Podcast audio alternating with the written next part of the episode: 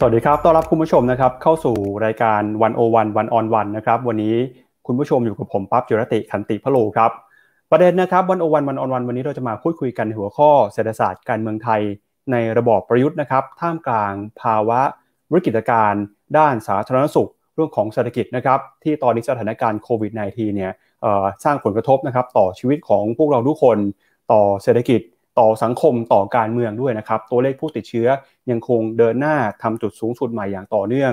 ตัวเลขผู้เสียชีวิตนะครับยังคงปรับตัวเพิ่มขึ้นอยู่ขณะเดียวกันเนี่ยก็มีปัญหานะครับเรื่องของระบบสาธารณสุขทำให้ตอนนี้พวกเราคนไทยหลายคนนะครับ มองหาความหวัง มองหาทางออกนะครับที่จะออกจากทางธุรกิจทางเรื่องของสาธารณสุข เรื่องของปัญหาทางการเมืองที่ยังคงมีความวุ่นวายอยู่ทั้งในสภาและก็นอกสภานะครับ แน่นอนว่าเราเห็นคำวิพากษ์วิจารณ์ เราเห็นคำอธิบายนะครับในหลากหลายแขนงที่จะมาอธิบายปรากฏการณ์นี้ วันนี้นะครับเราจะมาพูดคุยกันผ่านมุมมองของแว่นตาทางเศรษฐศาสตร์การเมืองนะครับ ที่เราเห็นว่าสังคมไทยเนี่ยภายใต้รัฐบาลหรือว่าการบริหารของพลเอกประยุทธ์จันโอชากำลังเผชิญกับความท้าทายครับความท้าทายที่เป็นความท้าทายครั้งสำคัญมากที่สุดครั้งหนึ่ง ในรอบหลายทศวรรษเลยทีเดียวนะครับ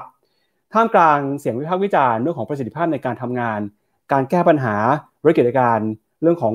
โควิด -19 เรื่องของการเมืองเรื่องของเศรษฐกิจเนี่ยนะครับในมุมมองของนักเศรษฐศาสตร์การเมืองคนสำคัญคนสำคัญของไทยคนหนึ่งนะครับที่เป็นผู้วิพากษ์วิจารณ์การทำงานของรัฐบาลมาหลายยุคหลายสมัยนะครับเดี๋ยววันนี้เราจะมาชวนท่านนะครับมาพูดคุยแล้วก็มามองกัน ผ่านแว่นตาของนักเศรษฐศาสตร์การเมืองว่าในระบอบประยุทธ์เนี่ยวิธีการหาทางออกหรือว่าปัญหาในรอบนี้เราจะมีมุมมองที่น่าสนใจยังไง ขอเชิญทุกท่านนะครับ มาพบกับรองศาสตราจารย์ดรพิชิต ลิขิตกิจสมบูรณ์นะครับอดีตอาจารย์จากคณะเศรษฐศาสตร์ มหาวิทยาลัยธรรมศาสตร์นะครับ สวัสดีครับอาจารย์พิชิตครับ สวัสดีครับครับขอบพระคุณที่ให้เกียรติมาพูดคุยนะครับกับรายการวันโอวันวันออนวันวันนี้นะครับวันนี้ก็จะชวนอาจารย์มาวิเคราะห์นะครับ ภาพเศรษฐศาสตร์การเมืองของรัฐบาลพลเอกประยุทธ์จันโอชาในตอนนี้มาดูภาพใหญ่ทางเศรษฐกิจภาพใหญ่การเมืองไทยนะครับในวันที่คนไทยเนี่ยกำลังได้รับผลกระทบอย่างหนักจากสถานการณ์ตอนนี้นะครับ แต่ก่อนอื่นที่จะไปดูในภาพประเทศไทยกันอยากจะชวนอาจารย์มา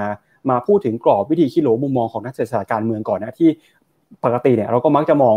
อธิบายปรากฏการณ์ทางเศรษฐกิจนะครับ โดยมองเรื่องของสถาบันทางเศรษฐกิจ มองเรื่องของอำนาจนะครับมาเป็นตัวแปรในการวิเคราะห์ด้วยเนี่ยนะครับ จากบริบทโควิด -19 ของโลกตอนนี้ครับเรื่องของโควิด -19 เนี่ยส่งผลต่อบริบทการเมืองโลก หรือว่าระบบโลกาภิวัตน์ระบบทุนนิยมทุนนิยมของโลกตอนนี้ยังไงบ้างครับ ก็ การเกิดวิกฤตโควิดในระดับโลกเนี่ยมันก็ยืดเยื้อมาตั้งแต่เมื่อปลายปีเอ่อปลายปีหกสองใช่ไหมแล้วปีที่แล้วก็ปีหกสามมันเริ่มระบาดใหญ่ข้ามประเทศก็เดือนมกราคมพาปีที่แล้ว ยืดเยื้อมาถึงปีนี้สองสามระลอกแล้ว ซึ่งก็มีคนเขียนเอาไว้พอสมควรนะก็วิเคราะห์ว่าระบบทุนนิยมโลกนะระบบโลกาภิวัตน์เนี่ยมาถึงจุดสะดุดถึงทางตันนะเพราะว่า ข้อดีของมันก็คือการไหลเวียนของสินค้าและทุนนะและความรู้และข้อมูลต่างๆ ที่รวดเร็วนะแต่ในทางกลับกันก็คือว่ามันสามารถเผยแพร่สิ่งที่ร้ายๆออกไปได้ ซึ่งตัวซึ่งอย่างนึงก็คือสิ่งที่เกิดขึ้นก็คือก็คือโรคภัยนะซึ่งมันสามารถจะเดินทางแล้วก็แพร่กระจายได้รวดเร็วกว่าเมื่อสมัยก่อนมากนะฮะเพราะว่ามันสามารถขึ้นเครื่องบิน แล้วก็บินข้ามโลกจากซีหนึ่งไปอีกซีหนึ่งได้ภายในเวลาไม่ถึงยี่บสี่ชั่วโมง สามารถแพร่พรวดเดียวก็ไปถึงแล้วนะเพราะฉะนั้นมันก็การที่เกินการเกิดกระจายของโรคของโควิด ในครั้งนี้ไปทั่วโลกเนี่ยมันก็ส่วนหนึ่งก็เป็นผลมาจากเศรษฐกิจการเมืองที่มันเปลี่ยนไปนะเป็นระบบโลกาภิวัตน์ที่มันไหลเวียนทั่วไปหมด แล้วไม่ใช่เฉพาะแต่สิ่งดีๆนะแต่สิ่งที่ไม่ดีก็ไปก็ไปทั่ว เช่นเดียวกัน ทีนี้ผลกระทบในระยะยาวเนี่ยก็มีคนวิเคราะห์ไว้เยอะ ถ้าถ้าพูดถึงในแง่ของเอ่อฝ่ายซ้ายนะฝ่ายซ้ายฝ่ายที่วิพากษ์ทุนนิยมเยอะๆเนี่ยนะฮะหรือกระทั่งผู้ที่เรียกร้องให้มีสังคมนิยมเลยก็แล้ว แต่ก็จะมองว่าเนี่ยต่อไปว่าโลกาภิวัตน์เนี่ยถึงจุดที่ล้มเหลวแล้ว ต่อไปเนี่ยทุก ๆ ประเทศจะต้องขึ้นกำแพงปิดกั้นตัวเองเพราะมองเห็นผลเสียของมัน แล้วก็เพื่อป้องกันไม่ให้เหตุร้ายๆแบบนี้เกิดขึ้นแล้วก็ขยายตัวแล้วก็ แพร่ลามไปแบบครั้งนี้อีกอย่างนี้นะฮะแต่ผมก็ยังมองในแง่กลับกันว่ามันก็เป็นเหตุการณ์ที่ชั่วคราวนะมันก็เหมือนกับเอ่อตอนที่เกิด9-11ใช่ไหมฮะตอนนั้นเนี่ยซึ่งมีเครื่องบินชนชนตึก และที่ก่อการร้ายก็กระจายทั่วไปหมดในช่วงนั้นเนี่ยนะเกิดการก่อการร้ายที่นู่นที่นี่อยู่อยู่เรื่อยมีข่าวมีอะไรที่เป็นแล้วตอนนั้นก็มีคนพูดบอกบอกเป็นเป็นลักษณะแบบเดียวกันว่าเออโลกาภิวัตน์ และและทุนนิยมแบบแบบเสรีคงจะถึงจุดถึงทางตันแล้ว เพราะทุกคนต้องป้องกันตัวเองหมดที่จะไม่ให้เกิดที่ก่อการร้ายขึ้นมาเพราะฉะนั้นการเดินทางการค้าขายก็จะต้องถูกสกัดถูกอะไร แต่มาถึงวันนี้เราก็พอรู้แล้วว่ามันก็ไม่ได้มีผลในช่วงในช่วงเอ่อช่วงระยะยาวเมื่อรัฐบาลทางตะวันตกเขาปรับตัวได้นะแล้วก็หายุทธศาสตร์ยุทธยุทธยุทธยุทธวิธีที่จะจำกัด ขอบเขตของมันเอาไว้ ถึงแม้ว่าจะขจัดได้ไม่หมดเป็นต้นนะฮะเพราะฉะนั้นผมคิดว่านะเพราะฉะนั้นคราวนี้ก็เช่นเดียวกันนะผมคิดว่าในที่สุดแล้วเนี่ยเขาก็ต้องหาวิธีการจัดการได้แล้วผมยังเชื่อว่าวิทยาศาสตร์ การแพทย์ในสมัยใหม่เนี่ยมันสามารถที่จะจัดการที่ตรงนี้ได้ในที่สุดนะฮะย้อนถ้าเราย้อนหลังไปนะคนรุ่นนี้อาจจะยังนึกไม่ออกนะแต่ถ้าคนรุ่นผมเนี่ยจะจะทันในช่วงยุคปีพันเก้าร้อยแปดสิบซึ่งเป็นช่วงที่ HIV หรือโรคเอดเนี่ยเพิ่งจะเพิ่งจะแพร่ออกมา แล้วเวลานั้นเนี่ยมันก็ยังไม่มียาที่จะรักษาใครที่โดนยาโดนโรคนี้เข้าไปนะฮะก็ตายแน่ในเวลาเพียงไม่เพียงไม่กี่ปีนะฮะนะฮะแต่ว่าในที่สุดเนี่ยเราก็รู้แล้วว่าถึงทุกวันนี้เนี่ยโรคเอดหรือ HIV เนี่ยก็ถูกจำกัดขอบเขตไว้ได้ แล้วก็มียาแต่ที่ไม่ได้มารักษาจูตั้งทุกวันเนี่ยคนป่วยเนี่ยก็สามารถที่จะ ไม่จะเป็นคนป่วยอีกต่อไป เป็นเกณฑ์ผู้ติดเชื้อ แต่ว่าไม่ได้แพร่เชื้อ หรือไม่มีอาการ มียาที่สามารถรักมียาที่จะสามารถจำกัดขอบเขตของอาการได้ ไม่หายไม่หายขาดแต่ว่าก็สามารถใช้ชีวิตปกติเหมือนคนอื่นเขาได้ มีชีวิตที่ยืนยาวมีกำลังวังชาอะไรได้เหมือนกันนะครับผมก็คิดว่ากรณีของโควิดนี่ก็เหมือนกัน ในที่สุดเนี่ยเขาก็จะต้องมีการปรับแล้วว่าสุดท้ายเทคโนโลยี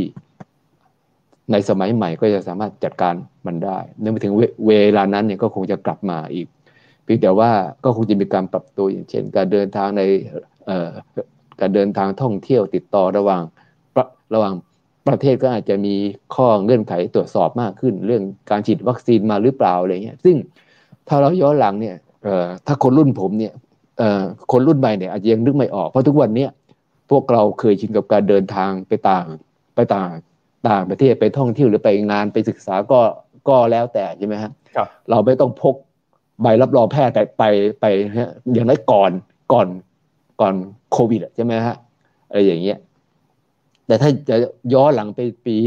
ไปยุคหนึ่งเก้าหกศูนย์เจ็ดศูนย์หนึ่งเก้าแปดศูนย์เนี่ย คนที่เดินทางจากประเทศโลกที่สามและประเทศยากจนอย่างเช่นเออประเทศไทยในเวลานี้เวลาไปเนี่ยต้องตรวจสุขภาพไป มีใบรับรองแพทย์ไปบ้าง มีใบเอ็กซเรย์อะไรพกติดตัวไปด้วย นะสมัยนั้นก็ก็อย่างนี้นะฮะคือแต่ว่าเขาเพิ่งจะยกเลิกไปสักยี่สิบปีมานี้เอง เพราะว่าการแพทย์มันก็เจริญขึ้นไปไปทั่วโลกนะฮะผลกระทบของโควิด ก็อาจจะเป็น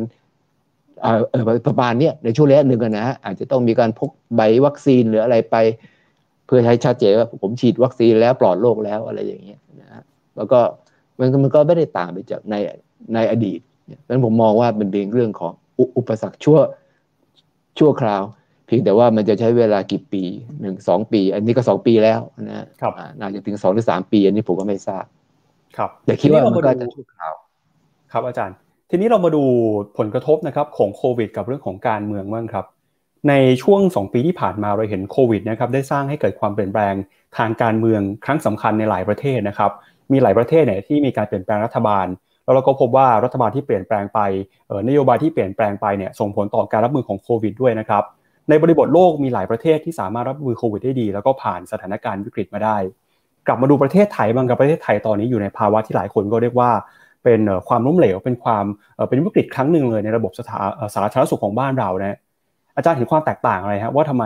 มีบางประเทศที่สามารถรับมือเรื่องนี้ได้ดี แต่ทำไมประเทศไทยเนี่ยถึงไม่สามารถจัดการกับเรื่องนี้ได้ครับ ผมว่าไม่คือยังไงอะวิกฤตโควิดเนี่ยนะมันก็ ถือว่ามันก็เป็นโอกาสหนึ่งนะในการทดสอบระบบการเมืองของแต่ละประเทศนะครับเมื่อเจอวิกฤตโควิดเหมือนกันเนี่ย แต่ผลลัพธ์ในประเทศต่างๆ มันออกมาแล้วไม่เหมือนกันเพราะเหตุใดนะถ้าไปดูเนี่ยปัจจัยที่สำคัญที่ชี้ขาดเนี่ยก็คือระบบการเมืองนะถ้าเป็นระบบการเมืองประชาธิปไตยเสรีนิยม ซึ่งตอบสนองต่อความต้องการของประชาชน ตอบสนองต่อเสียงของของของประชาชนเนี่ยนะฮะ รัฐบาลเนี่ยก็จะมีการตอบสนองที่ค่อนข้างจะรวดเร็ว จริงจังแล้วก็รับผิดชอบ ถ้ามีการผิดพลาดก็เกิดขึ้น ก็ต้องมีการตำหนิตีเตียน มีการลาออกหรือเปลี่ยนรัฐบาลเปลี่ยนประมุขกันไปเลยก็มีนะเพื่อให้ได้บุคลากรที่เหมาะสมกับวิกฤตการณ์ที่เกิดขึ้นนะฮะในสหรัฐอเมริกาในยุโรปในอังกฤษอะไรพวกนี้เราก็เห็นเราก็เห็นได้ชัดว่าเขามีการตอบสนองที่ที่แบบจริงจังนะแม้ว่าในช่วงแรกเนี่ยอาจจะ ยังช้านะอย่างเช่นทั้งอังกฤษทั้งอเมริกาในช่วงแรกจะยังช้าในช่วงปีต้นปีที่แล้วนะเนื่องจากเขาประเมินผิดว่าถึงความร้ายแรงของมัน แต่เมื่อเขาปรับตัวได้เนี่ยเขาก็สามารถจัดการปัญหานั้นได้อย่างรวดเร็วนะแล้วก็ความเสียหายที่เกิดขึ้นอย่างค่อนข้างมากในช่วงแรกเขาก็สามารถที่จะชะลอแล้วก็หยุดมันได้ แล้วก็เริ่มที่จะมีแนวโน้มที่จะฟื้นกลับมา สู่สภาวะตามปกติมากมากขึ้น แต่ในประเทศที่มันเป็นเผด็จการประเทศที่มันไม่ได้ผู้ปกครองเนี่ยไม่ต้องฟังเสียงจากประชาชนเนี่ยมันก็เป็นอีกแบบหนึ่งนะเขาก็ไม่เขาก็จะดำเนินการไปตามที่เขาคิดว่าอยู่ในผลประโยชน์ของเขา เขาจะคำนึงถึงความมั่นคงทางการเมือง คิดถึงคะแนนเสียงคิดถึงความนิยม คิดถึงฐานอำนาจ และผลประโยชน์ที่มีอยู่ในระบอบนั้นเป็นหลักนะฮะสวัสดิภาพของประชาชนก็อาจจะ ไม่ได้มีความสำคัญในอันดับอันดับต้น อันดับหนึ่งสักทีเดียวอะไรอย่างเงี้ยนะฮะความสำคัญในเกี่ยวกับสวัสดิภาพของประชาชนก็ถูกผูกไว้กับความมั่นคงทางการเมืองของผู้ปกครองนะฮะมันมันก็เป็นการตอบสนองมันก็ไปอีกแบบ ในกรณีของประเทศไทยเราก็เห็นได้ชัดว่าโควิดเนี่ยวิกฤตการโควิดเนี่ยมันที่ผ่านมาเนี่ยมันมีเรื่องประเด็นทางการเมืองเข้ามาเกี่ยวข้องอย่างชัดเจน มีการกล่าวหาต่อว่าต่อขานกันมากมายว่า มีการใช้วิกฤตการโควิดเนี่ยผลประโยชน์ทางทางการเมืองของฝ่าย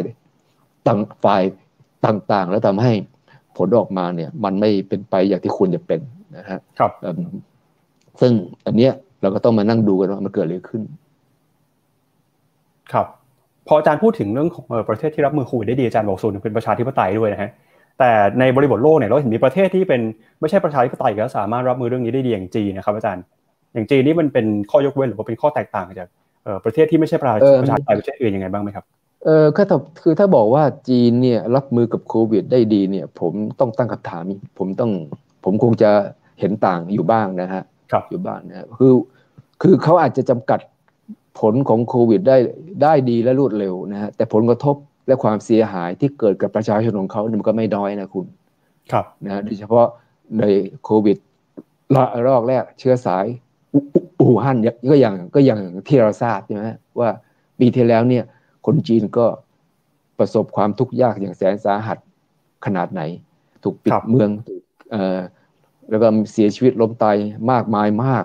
อะไรอย่างนี้เป็นต้นนะฮะผลกระทบทางสังคม แล้วก็ทางชีวิตของผู้คนนี่มันเสียหายหนักมากนะฮะแล้วก็ ทางรัฐบาลของเขาเองเนี่ยอย่างที่เราทราบแล้วเขาก็ถูกวิจารณ์มาจนทุกวันนี้นะเขาก็ยังแก้ตัวนะว่ามันไม่จริงนะแต่จากข้อมูลที่เราเห็นใกล้เคียงกันก็คือว่าเขาเองเนี่ยในช่วงแรกเขาก็รับมือได้ไม่ดี เช่นเดียวกันมีการผู้ปกครองในระดับท้องถิ่นเนี่ยพยายามจะปกปิดข้อมูลพยายามที่จะไม่เปิดเผยจนกระทั่งเชื้อเนี่ยมันกระจายทั่วกันไปหมดแล้วจึงค่อยมารับมือกว่าที่รัฐบาลกลางจะตื่นขึ้นมาจัดการนี่ก็ เหตุการณ์มันก็ลามไปจนกระทั่งเกือบจะทั่วประเทศของจีนแล้วอย่างนี้เป็นต้นเพราะฉะนั้นในแง่นี้เนี่ยถ้าจะบอกว่ารัฐบาลจีนรับมือได้ดีเนี่ยผมก็ไม่ผมก็ยังไม่เห็นพอสักทีเดียวนะแต่ก็เห็นด้วยว่าหลังจากที่เขาตั้งตัวได้เนี่ยเขาจะมาตรการเด็ดที่เด็ดขาดมากในการจัดการ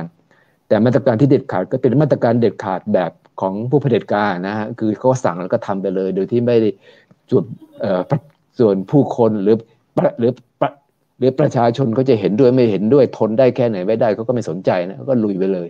นะสิ่งความเสียหายที่เกิดขึ้นก็รับไปนะฮะอะไรอย่างเงี้ยคือยอมเจ็บตัวอย่างหนักเพื่อที่จะให้วิกฤตนี้มันจบเร็วที่สุด แต่การใช้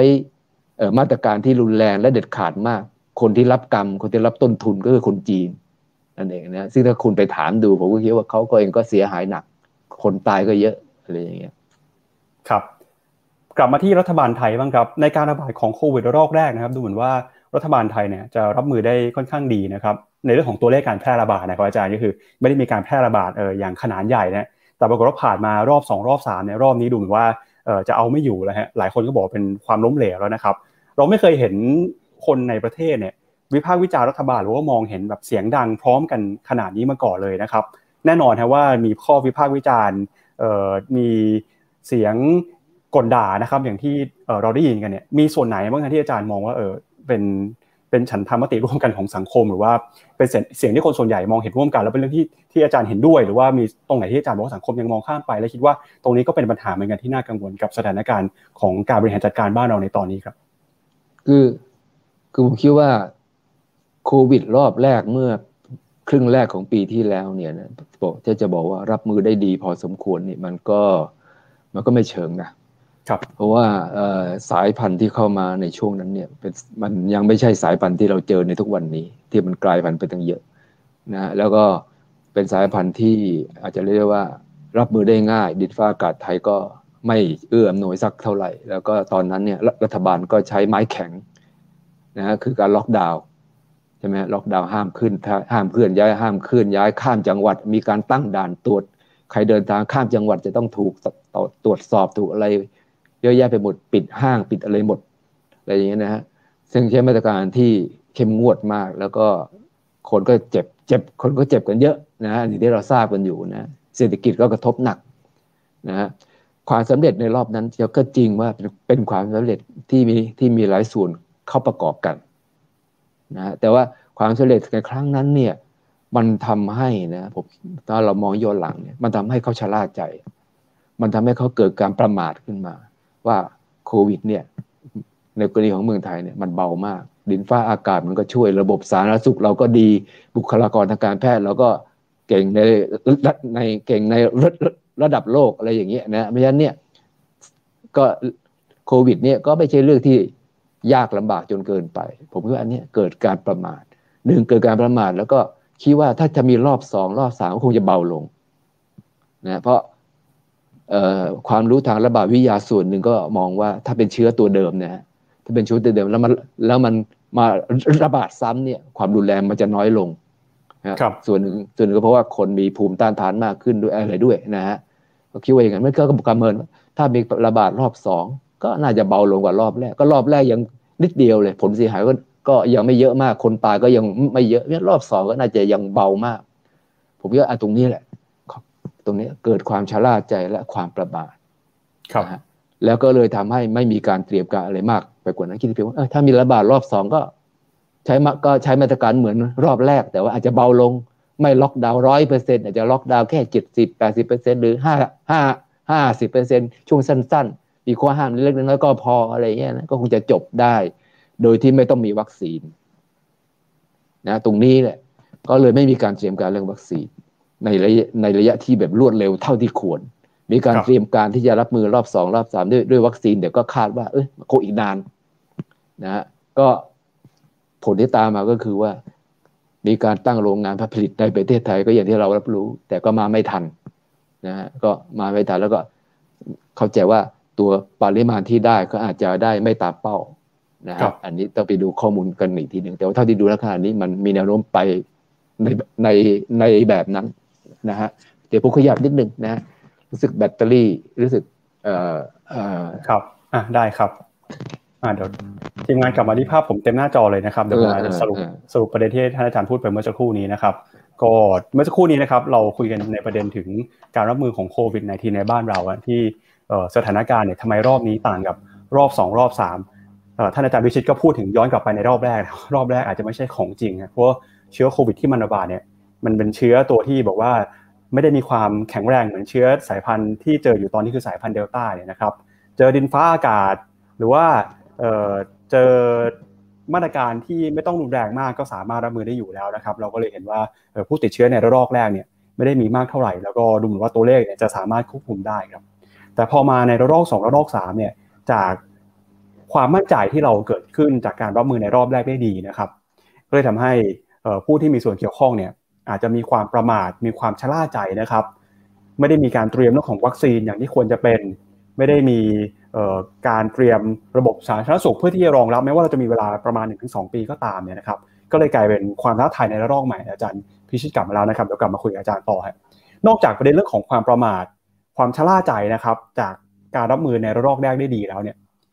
มันมีปัจจัยอื่นด้วยไหมครับอาจารย์ที่ทำให้เราไม่สามารถรับมือกับโควิดระลอกนี้ได้อย่างที่ควรจะเป็นครับอ ผมคิดว่าอันหนึ่งคือว่าเออคือประสบการณ์จากโควิดในรอบแรกเนี่ยเราเราเรายังมีไม่มากพอนะครับเนื่องจากความแรงแล้วก็ความแพร่หลายของโควิดในในรอบแรกมันยังไม่มากนะฮะงั้นระบบสาธารณสุขของไทยเราเนี่ยก็เลยยังสามารถรับมือได้ แล้วก็ไม่ได้ถูกถูกทดสอบในระดับขั้นวิกฤตนะฮะก็รับมือได้โดยค่อนข้างดีเพราะฉะนั้นพอ คาดไปแล้วก็เนื่องจากคาดว่าเราสามารถรับมือได้ได้ดีเพราะฉะนั้นก็ไม่ได้มีการเตรียมการในระยะยาวว่าถ้าเกิดเข้าขั้นวิกฤตอย่างที่เราเจอในขนาดนี้นะฮะที่ติดเชื้อเวลาสี่ห้าพันหกพันเข้าไปแล้วเนี่ย ตายเวลาสามสิบสี่สิบถึงห้าสิบแล้วเนี่ยระบบสาธารณสุขเราจะทนรับได้สักแค่ไหนโดยเฉพาะในพื้นที่ที่ระบาดอย่างหนัก ที่เป็นคลัสเตอร์ใหญ่อย่างกรุงเทพอย่างเงี้ยนะผมคิดว่า ในอดีตที่ผ่านมาเนี่ยเรายังไม่เคยมีการทดสอบระบบของเราถึงขั้นนี้นะเราเพียงแต่เคยเจอแต่วิกฤตการณ์ซามั่งนะไข้หวัดนกบ้างนะฮะหรือโควิดรอบแรกซึ่งเรารับมือได้ได้ดีแล้วก็ไม่ได้เป็นวิกฤตที่รุนแรงมาก เราก็เกิดความเชื่อมั่นในระดับสูงมากนะโดยที่ไม่ได้คิดว่าถ้าเกิดวิกฤตจริง ๆ แล้วเนี่ยถึงขั้นนี้เราจะรับมืออย่างไร เพราะไม่เคยคิดว่ามันจะเกิดขึ้นนะครับอีกอันหนึ่งก็คือเรื่องของวัคซีนเนี่ยเนื่องจากว่าเราประเมิน สถานการณ์ต่ำเกินไป แล้วก็คิดว่าคงจะไม่รอบที่สองสามก็คงไม่รุนแรงแล้วก็ไม่เร็วนะก็ทำให้เราเชื่องช้ามาก แล้วก็มีการฝันหวานว่าจะทำให้ประเทศไทยเนี่ยเป็นศูนย์กลางการผลิตวัคซีนของของอาเซียนนะก็เลยคิดแต่เทว่าจะผลิตเพื่อใช้แล้วก็เพื่อส่งออก ไม่ได้คิดว่าจำเป็นจะต้องซื้อเขาในขณะที่ประเทศต่างๆเนี่ยนะฮะในยุโรปในในอเมริกาก็แล้วแต่เนี่ย เขาก็ตั้งโรงงานผลิตแต่ขณะเดียวกันก็เร่งซื้อด้วยนะประเทศที่เขาไม่ผลิตเขาก็เร่งซื้อตั้งแต่แรกงั้นเขาก็งั้นพวกบริษัทยาต่างๆ ที่เริ่มออกวัคซีนต่างๆออกมาเนี่ยพวกรัฐบาลประเทศต่างเขาก็ไล่จองกันเข้าคิวกันจองกันแต่แต่แต่ปีที่แล้วอะใช่ไหมครับแต่เรานี่ขาดไปตรงเนี้ยคือเราก็ไม่ได้เร่งพอคิดว่าเออเดี๋ยวเราตั้งโรงงานผลิตเอง เดี๋ยวก็คงได้แล้วอะไรอย่างเงี้ยนะผลกับผลที่ตามมาคือว่าโรงงานที่ผลิตก็ไม่ได้เข้าเป้าอย่างที่เราทราบกัน นะผลตอนนี้เนี่ยจะต้องใช้วัคซีนที่มีความจำเป็นที่มีคุณภาพสูง ที่คิดว่าเราน่าจะน่าจะใช้ได้มันก็ช้าไปแล้ว ครับเพราะว่าคิวมันยาวแล้วอะนะซัพพลายเออร์ก็ใส่รายชื่อซะเต็มไปหมดแล้วอะประเทศไทยก็ใส่เข้ามาทีหลังก็อยู่ข้างล่างเลยไม่รู้จะได้กันเมื่อไหร่ คุณไปเซ็นสัญญากันอีตอนนี้เขาก็ไม่สามารถจะบอกได้ชัดว่าเออแน่ ๆ ว่าจะส่งให้คุณได้เมื่อไหร่เพราะเขาต้องส่งให้ประเทศให้ประเทศอื่นก่อนที่เขาจองก่อนครับนะฮะเพราะนี่ก็คือสิ่งที่เกิดขึ้นนั้น นั้นจะมันจะเห็นได้ว่า วัคซีนที่คิดว่าวัคซีนที่คิดว่านะฮะว่ามีคุณภาพดีที่จะเอาเข้ามาเนี่ยต้องก็ต้องรอกันอีกทั้งสามเดือนครับ อย่างเร็วก็ไตรมาสสี่ไตรมาสสี่แล้วที่ฟังล่าสุดเมื่อวานนี้ก็บอกว่าเดือนพฤศจิกายนนู่นน่ะเริ่มเข้าเดือนพฤศจิกายนนะคุณนะไม่ได้มามาไม่คือไม่ได้มาโครมเดียวนะฮะเริ่มเข้าเนี่ยเริ่มพฤศจิกาแล้วจะมาเต็มที่จริงก็ปีหน้า กุมภามีนาเมษานู่นกว่าจะเข้ามาเต็มที่อะไรอย่างเงี้ยนะฮะ เต็มโคต้าคุณคิดดูแล้วกันว่าจากวันนี้เนี่ย ซึ่งป่วยวันละหกพันกว่าแล้วเนี่ย ตายวันละสี่สิบและห้าสิบเนี่ย กว่าถึงเดือนพฤศจิกาที่จะเริ่มมีเข้ามาเริ่มเริ่มหยดเข้ามานะฮะแล้วก็ไหลเข้าไปจริงๆ ต้นปีหน้ามันจะอีกเท่าไหร่นะอันนี้มันเป็นเรื่องที่น่ากลัวมาก และน่ากังวลอย่างยิ่งด้วย เพราะอันนี้จากการบริหารการวางแผนและการมองภาพที่ผิดพลาดตั้งแต่ตอนแรกกลางปีที่แล้ว แล้วก็มาเกิดขึ้นในตอนนี้ ครับ การชะล่าใจตั้งแต่ครั้งแรกนะครับ แล้วก็เรื่องของการบริหารการตัดสินใจที่ผิดพลาดล่าช้า อย่างตอนนี้เราก็รู้ว่าวัคซีนเนี่ยมาช้ากว่าที่ควรจะเป็น เราก็เห็นเรื่องของการเล่นการเมืองกันในเรื่องของวัคซีนด้วยนะครับ ปัญหาพวกนี้มันสะท้อนให้เห็นถึงโครงสร้างทางเศรษฐกิจ โครงสร้างทางสถาบันทางการเมือง หรือว่าปัญหาที่มันแฝงตัวอยู่ในในการบริหารของรัฐในตอนนี้ยังไงบ้างครับอาจารย์มันก็แสดงให้เห็นถึงปัญหาใจกลางเลย ของระบบการเมืองในปัจจุบันนะมันเป็นระบบที่มันไม่ตอบสนองต่อความต้องการประชาชนไม่ได้สะท้อนถึงไม่ได้เห็นว่าเอาเอาสวัสดิภาพของประชาชนไปผูกติดกับความมั่นคงทางการเมืองของผู้มีอำนาจ ตรงนี้คือปัญหาใหญ่นะฮะเพราะการที่พยายามจะให้ประเทศไทยเป็นศูนย์กลางในการผลิตวัคซีนก็ดีนะฮะพยายามจะยื้อไม่เออเออแล้วก็การที่ ยังดื้อดึงยังใช้วัคซีนบางตัว ซึ่งมีข้อสงสัยว่าจะมีคุณว่าซึ่งมีข้อสงสัยนะฮะว่ามีปัญหาทางคุณภาพ หรือประสิทธิผลที่ไม่เท่าวัคซีนตัวอื่นหรือไม่ อย่างนี้เป็นต้นนะฮะอย่างที่เขาเรียกว่าแทงม้าตัวเดียวหรือสองตัวอะไรเพียงแค่นี้นะฮะมันก็สะท้อนถึงว่าการเอาการเมืองเนี่ยเข้ามานำเอาความมั่นคงทางการเมืองเนี่ยเข้ามาผูกติด หรือเอา วัสดิภาพของประชาชนเข้าไปผูกติดอยู่กับความมั่นคงทางการเมืองของผู้ปกครองนะฮะซึ่งอันนี้เนี่ยก็เป็นสิ่งที่มันมันเกิดขึ้นอย่างที่ไม่น่าจะเกิดนะฮะครับ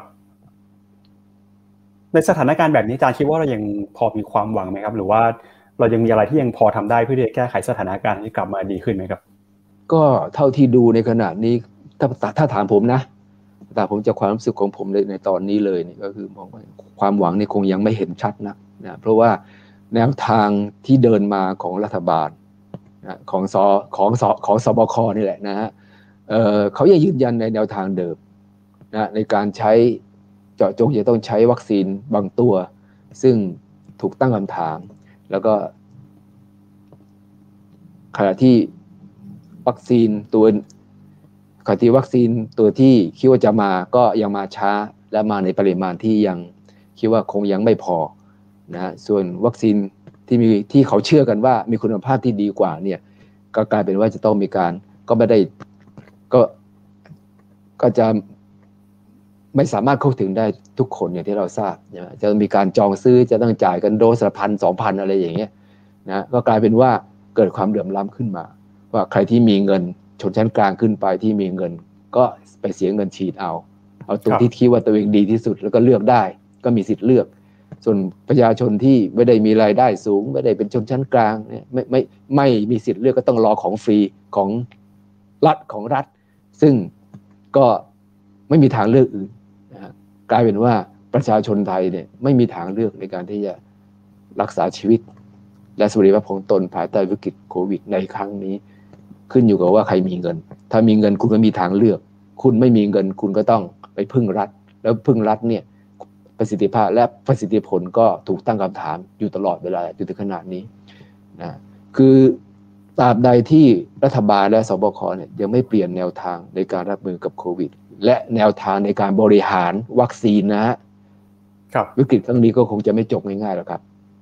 หนทางเดียวที่จะผ่านวิกฤตครั้งนี้ไปได้ คือรัฐบาลและสบคจะต้องคิดใหม่ คิดใหม่นะแล้วก็มาวางกรอบใหม่ ทั้งในเรื่องของบุคลากรทางการแพทย์ ทั้งในเรื่องของมามา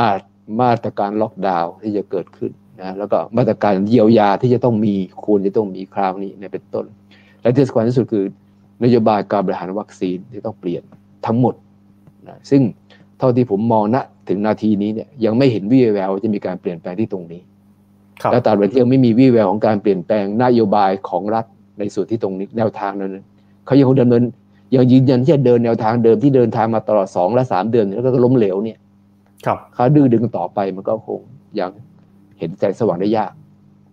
ครับมุมมองอาจารย์คือมองว่าต้องเปลี่ยนนะฮะถ้าถามถึงข้อเสนอนโยบายอาจารย์คิดว่าถ้าเปลี่ยนเนี่ยในรายละเอียดต้องเปลี่ยนอะไรบ้างฮะตั้งแต่เรื่องของระบบสาธารณสุขนโยบายในการแจกจ่ายวัคซีนหรือว่านโยบายในการรับมือกับวิกฤตครับ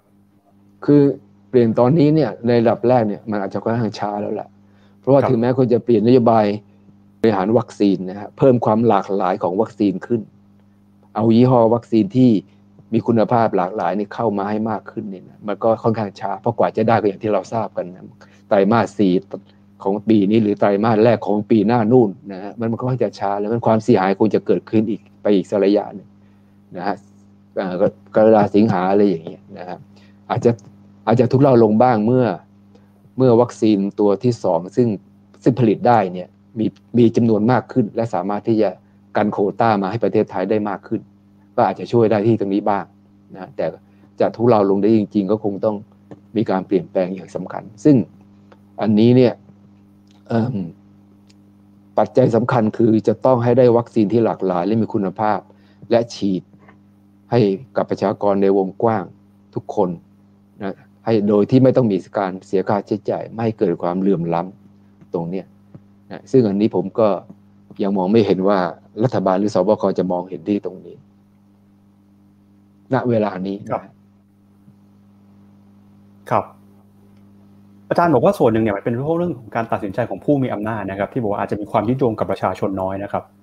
มันจะมีเงื่อนไขอะไรบ้างครับที่ทำให้ผู้มีอำนาจเปลี่ยนการตัดสินใจ ไปรับข้อเสนอที่หลายคนพูด ซึ่งข้อเสนอที่อาจารย์พูดก็เป็นข้อเสนอที่สังคมพูดกันอยู่ในตอนนี้ด้วยนะครับ ไปถ้าถึงถ้าพูดถึงระบอบการเมืองในทุกวันนี้เนี่ยเราต้องยอมรับเถอะนะว่ามันไม่ใช่เป็นระบอบประชาธิปไตยแบบเต็มใบแบบเต็มใบหรือแบบสมบูรณ์อย่างประเทศที่เจริญแล้วนะฮะมันเป็นระบอบเอ่อถ้าฝั่งนั้นนะถ้าฝั่งที่เขาเชียร์นะเขาก็บอกนี่คือระบบประชาธิปไตยแบบไทย แบบไทยนะแต่ว่าพอมีคำว่าแบบไทยๆแปะเข้าไปในของอะไรก็แล้ว แต่มันจะมักจะมีกลิ่นที่ไม่ค่อยดีนะฮะความหมายมันจะไม่ใช่เป็นเพี้ยนนะแต่ว่าโดยทั่วไปแล้วก็คือว่าระบอบการเมืองเนี่ยเป็นมันเป็นระบอบที่ปัจจุบันเนี่ยมันเป็นระบอบที่รวบอำนาจ รวมศูนย์ไว้ค่อนข้างจะสูงมากนะโดยที่โดยที่อำนาจโดยส่วนใหญ่เนี่ย จะอยู่อยู่ภายใต้ จะถูกรวมอำนาจไว้ที่เรียกว่าเป็นระบอบอำนาจนิยม นะครับครับโดยที่มีแก่นกลางเนี่ยก็เป็นระบอบอำนาจที่มีสถาบันพระมหากษัตริย์ และกองทัพเป็นเป็นเป็นหลัก แล้วก็ครอบคลุมไว้ด้วยระบอบรัฐมนุนแต่ว่าห่อหุ้มไว้ด้วยรัฐมนุนปี 60 ระบบการเลือกตั้ง และและระบบรัฐสภาแบบรัฐมนุนปี 60 ห่อหุ้มไว้เป็นเปลือกเป็นเสื้อคลุมนะฮะแต่ว่าเนื้อในเนี่ยมันก็เป็นระบอบอำนาจแบบแบบอย่างที่ผมไม่ทราบโดยที่มีสปอนเซอร์หลัก สปอนเซอร์หลักของลูกนี้คือกลุ่มทุนผูกขาดกลุ่มใหญ่ ๆ ซึ่งก็มีอยู่ไม่กี่กลุ่มนะในในประเทศไทยเราเราก็พอรู้กันนะมีทั้งด้านการเงินในด้านธุรกิจทั้งด้านอุตสาหกรรมนะทางด้านการค้าปลีกค้าส่งอะไรมันก็มีรวมกันเป็นกลุ่มใหญ่ ซึ่งเป็นสปอนเซอร์หลักของระบอบนี้อยู่นะฮะแล้วก็มีพรรคการเมือง มีระบบเลือกตั้ง มีสภาเป็นเปลือกหุ้มเอาไว้ ภายนอกให้ดูให้อย่างน้อยให้นานาชาติได้เห็นว่าเนี่ยประเทศไทยก็มีเลือกตั้งนะประเทศไทยก็มีพรรครัฐบาลประเทศไทยก็มีพรรคฝ่ายค้านนะอะไรเงี้ยก็มีสภานะ อะไรอย่างเงี้ยเพราะฉะนั้นก็นั้นประเทศไทยก็ไม่น่าจะถูกจัดว่าเป็นประเด็จการนี่เป็นต้นก็คือเอาไว้โชว์นะซึ่งตรงนี้ก็คือเป็นปัญหาใหญ่เพราะในในที่สุดการตัดสินใจวาระที่ความเป็นความตายที่เกี่ยวข้องกับความมั่นคง และสวัสดิภาพของประชาชน มันไปผูกติดกับระบบการเมืองแบบนี้นะว่าคุณจะต้องไม่ไปกระทบกับการเมืองแบบนี้ ไม่ไปกระทบกับการกระจายอำนาจ หรือการรวมศูนย์อำนาจในลักษณะนี้ และมาตรการที่เกิดขึ้น วิธีการที่เกิดขึ้นการแก้ไขและการใช้ประโยชน์ก็จะต้องเป็นประโยชน์ต่อระบบการรวมศูนย์อำนาจในลักษณะแบบนี้ ไม่ใช่จะไปทำให้มันเสียหายหรือเปลี่ยนแปลงไปนะฮะแม้อันนี้มันเป็นข้อจำกัดข้อจำกัด ครับแบบนี้หมายความว่าถ้าระบบการเมืองยังเป็นในรูปแบบเดิมอาจารย์ก็คิดว่า วิธีในการบริหารนโยบายต่างๆก็คงไม่เปลี่ยน ก็คงเป็นแบบนี้แหละก็คงเป็นก็คงเป็นก็คงเป็นแบบนี้ว่าในประเด็นที่เกี่ยวกับเรื่องของความมั่นคงเรื่องของเรื่องเรื่องใหญ่ๆนี้ก็จะตัดสินกันที่นอกสภาอำนาจที่อยู่นอกสภานะแล้วก็ใส่เข้ามา ผ่านรัฐบาลผ่านคุณประยุทธ์เข้ามาที่คอรมอส่วนสภาก็ ทำหน้าที่ตรวจสอบได้อย่างค่อนข้างจะจำกัด อย่างที่เราทราบที่ผ่านมานะอย่าก็พูดก็วิจารณ์ก็อาพิปรายไป แต่ละแต่รัฐก็ทำทำของของเขาไป งบทหารอย่างเงี้ยเนี่ยงบกลาโหมงบงบที่เกี่ยวกับกองทัพอย่างเงี้ยนะถึงจะถูกอภิปรายยังไงในในในสภา แต่ก็ไม่สามารถที่จะไปคัดง้างอะไรได้เขาจะซื้ออาวุธสักเท่าไหร่เขาจะซื้ออาวุธยังไงที่ไหนนะ สภาก็อาจจะตั้งคำถามได้ แต่ก็ไม่สามารถจะไปคัดง้างอะไรได้ก็ดำเนินการของเขาไปนะหรือโควิดในปัจจุบันเหมือนกันนะฮะรัฐบาลสบคก็จะดำเนินการอย่างนี้ไปนะมีมีมีนโยบายวัคซีนก็แบบเนี้ยในสภาก็พูดไป แต่ก็ไม่สามารถที่จะไปส่งผลกระทบต่อการดำเนินนโยบายของรัฐโดยตรงได้ เพราะว่าการตัดสินใจมันรวมศูนย์มากในครั้งนี้ครับ อย่างจริงๆโควิดก็เรียกได้ว่าเป็นวิกฤตในรอบศตวรรษเลยนะครับ อาจารย์โควิดที่มีพลังมากพอที่จะไม่เกิดการเปลี่ยนแปลงในในการเมืองของไทยบ้างไหมครับณเวลานี้เนี่ยเอ่อณวันนี้ผมยังไม่เห็นนะเอาไปณอย่างน้อยณวันนี้และนาทีนี้นะยังยังไม่เห็นและความจริงแล้วเนี่ยความจริงแล้วเนี่ยถ้าวิกฤตโควิดยืดเยื้อออกไปเนี่ยและประกอบกับวิกฤตเศรษฐกิจที่หนักหนาสาหัสต่อประชาชนยืดเยื้อออกไปเนี่ย แทนที่จะเกิดการต่อต้านและการเรียกร้องให้เกิดการเปลี่ยนแปลงเนี่ยมันจะเกิดผลตรงข้ามก็เป็นได้ เพราะอะไรไหมเพราะว่าคนที่จะเรียกร้องการเปลี่ยนแปลงมันอ่อนมันอ่อนมันอ่อนกำลังอะนะฮะเมื่อคุณเจ็บป่วย เมื่อคุณมีโรคภัยไข้เจ็บคุกคามอยู่ตลอดเวลา แล้วคุณก็มีปัญหาเศษเศษเศรษฐกิจค้าขายไม่ได้ตกงานค้าขายไม่ได้เปิดร้านไม่ได้อะไรอย่างเงี้ยมีปัญหาหนี้ท่วมสารพัดค่าใช้จ่ายล้นพ้นอย่างเงี้ย คุณไม่มีกำลังนะที่จะออกไปเคลื่อนไหวทางการเมืองมันยาก มันก็ยากเหมือนกันเพราะฉะนั้นวิกฤตนี้มันก็ใช่ว่าจะเป็นตัวกระตุ้นนะฮะให้คนก็ขึ้นมาแล้วก็เรียกร้องการเปลี่ยนแปลงอะไรที่มันเยอะแยะนะบางทีมันก็ยากเหมือนกันสำหรับคนที่เขาเจอไอ้ปัญหาพวกนี้นะฮะเพราะว่าต้องบกมุ่นอยู่กับไอ้ปัญหาที่เจออยู่ทุกวันถ้ากูจะเอาเวลาเอาทรัพยากร เอากำลังที่ไหน ไปคิดเรื่องใหญ่เรื่องภาพรวมทางการเมืองที่จะเอาไปเคลื่อนไหวเรียกร้องให้เปลี่ยนรัฐบาลเปลี่ยนเอาเอาคุณไปยุดออกอะไรอย่างเงี้ยแก้รัฐธรรมนูญยกเลิกรัฐธรรมนูญหกศูนย์รัฐธรรมนูญที่เป็นแพทไตเข้ามาอะไรเงี้ยมันมันต้องใช้แรงใช้ทรัพยากรเยอะอะคุณนะซึ่งอาจจะคุณเจอวิกฤตทั้งเศรษฐกิจทั้งโรคภัยไข้เจ็บนี่มันก็ไม่เอื้อที่จะให้เกิดการเปลี่ยนแปลงใหญ่ได้เหมือนกัน ครับ อย่างอย่างตอนนี้ครับเราก็เห็นว่าการบริหารจัดการของรัฐบาลพลเอกประยุทธ์เนี่ยนะครับมีเสียงออกมาต่อต้านมีคนออกมาส่งเสียงวิพากษ์วิจารณ์ อาจจะเป็นครั้งที่ดังที่สุดนะครับ ตั้งแต่พลเอกประยุทธ์อยู่ในอำนาจมาในรอบแบบประมาณเจ็ดกว่าปีที่ผ่านมาเนี่ยนะครับ อาจารย์ก็คิดว่าอาจจะยังไม่พอใช่ไหมครับ ที่จะทำให้เกิดการเปลี่ยนแปลงได้ยังในรอบนี้ยังเลยฮะในปริมาณที่เกิดแต่ตั้งแต่ครึ่งหลังของปีที่แล้วนะที่เคยมีขบวนนักเรียนนักศึกษาออกมาเนี่ยนะฮะเป็นจำนวนมากกันเนอะ คือยอดก็เป็นหมื่นนะสี่หกหมื่นครั้งที่พีคพีคมากๆเนี่ยมันก็ยังไม่พอหรอกนะฮะยิ่งปีนี้ก็ยิ่งมีจำนวนคนน้อย แล้วก็พลังก็น้อยลงไปเยอะนะฮะแกนนำก็ถูกคดีความถูกอะไรไปเยอะ แล้วก็ถูกเงื่อนไขทางด้านกฎหมายทางด้านศาลการประกันตัว แล้วก็โควิด ด้วยสถานการณ์โควิด ด้วยนะเพราะฉะนั้นการเคลื่อนไหวเรียกร้องอะไรแต่ไม่อะไร มันก็จะไม่ราบลื่นนักนะแล้วก็ยากมากที่จะรวมตัวให้ได้เหมือนปีที่แล้ว นะปีที่แล้วเองนี่ก็ยังไม่ถือว่าเออคือส่งผลกระทบอย่างมาก แน่นอน ทั้งในขอบเขตจำนวนนะผลกระทบทางการเมือง ความคิดทางการเมืองแม้กระทั่งประเด็นทางการเมืองที่ยกระดับสูงขึ้นไป พ้นจากคุณประยุทธ์อย่างนี้เป็นต้นนะก็ถือว่าเป็นการเป็นการเคลื่อนไหวที่มีผลกระทบอย่างมาก แต่ก็ยังไม่ถึงขั้นที่จะก่อเกิดการเปลี่ยนแปลงได้นะเป็นการเคลื่อนไหวที่ทำให้สามารถ เปลี่ยนนะฮะเปลี่ยนหรือชิฟ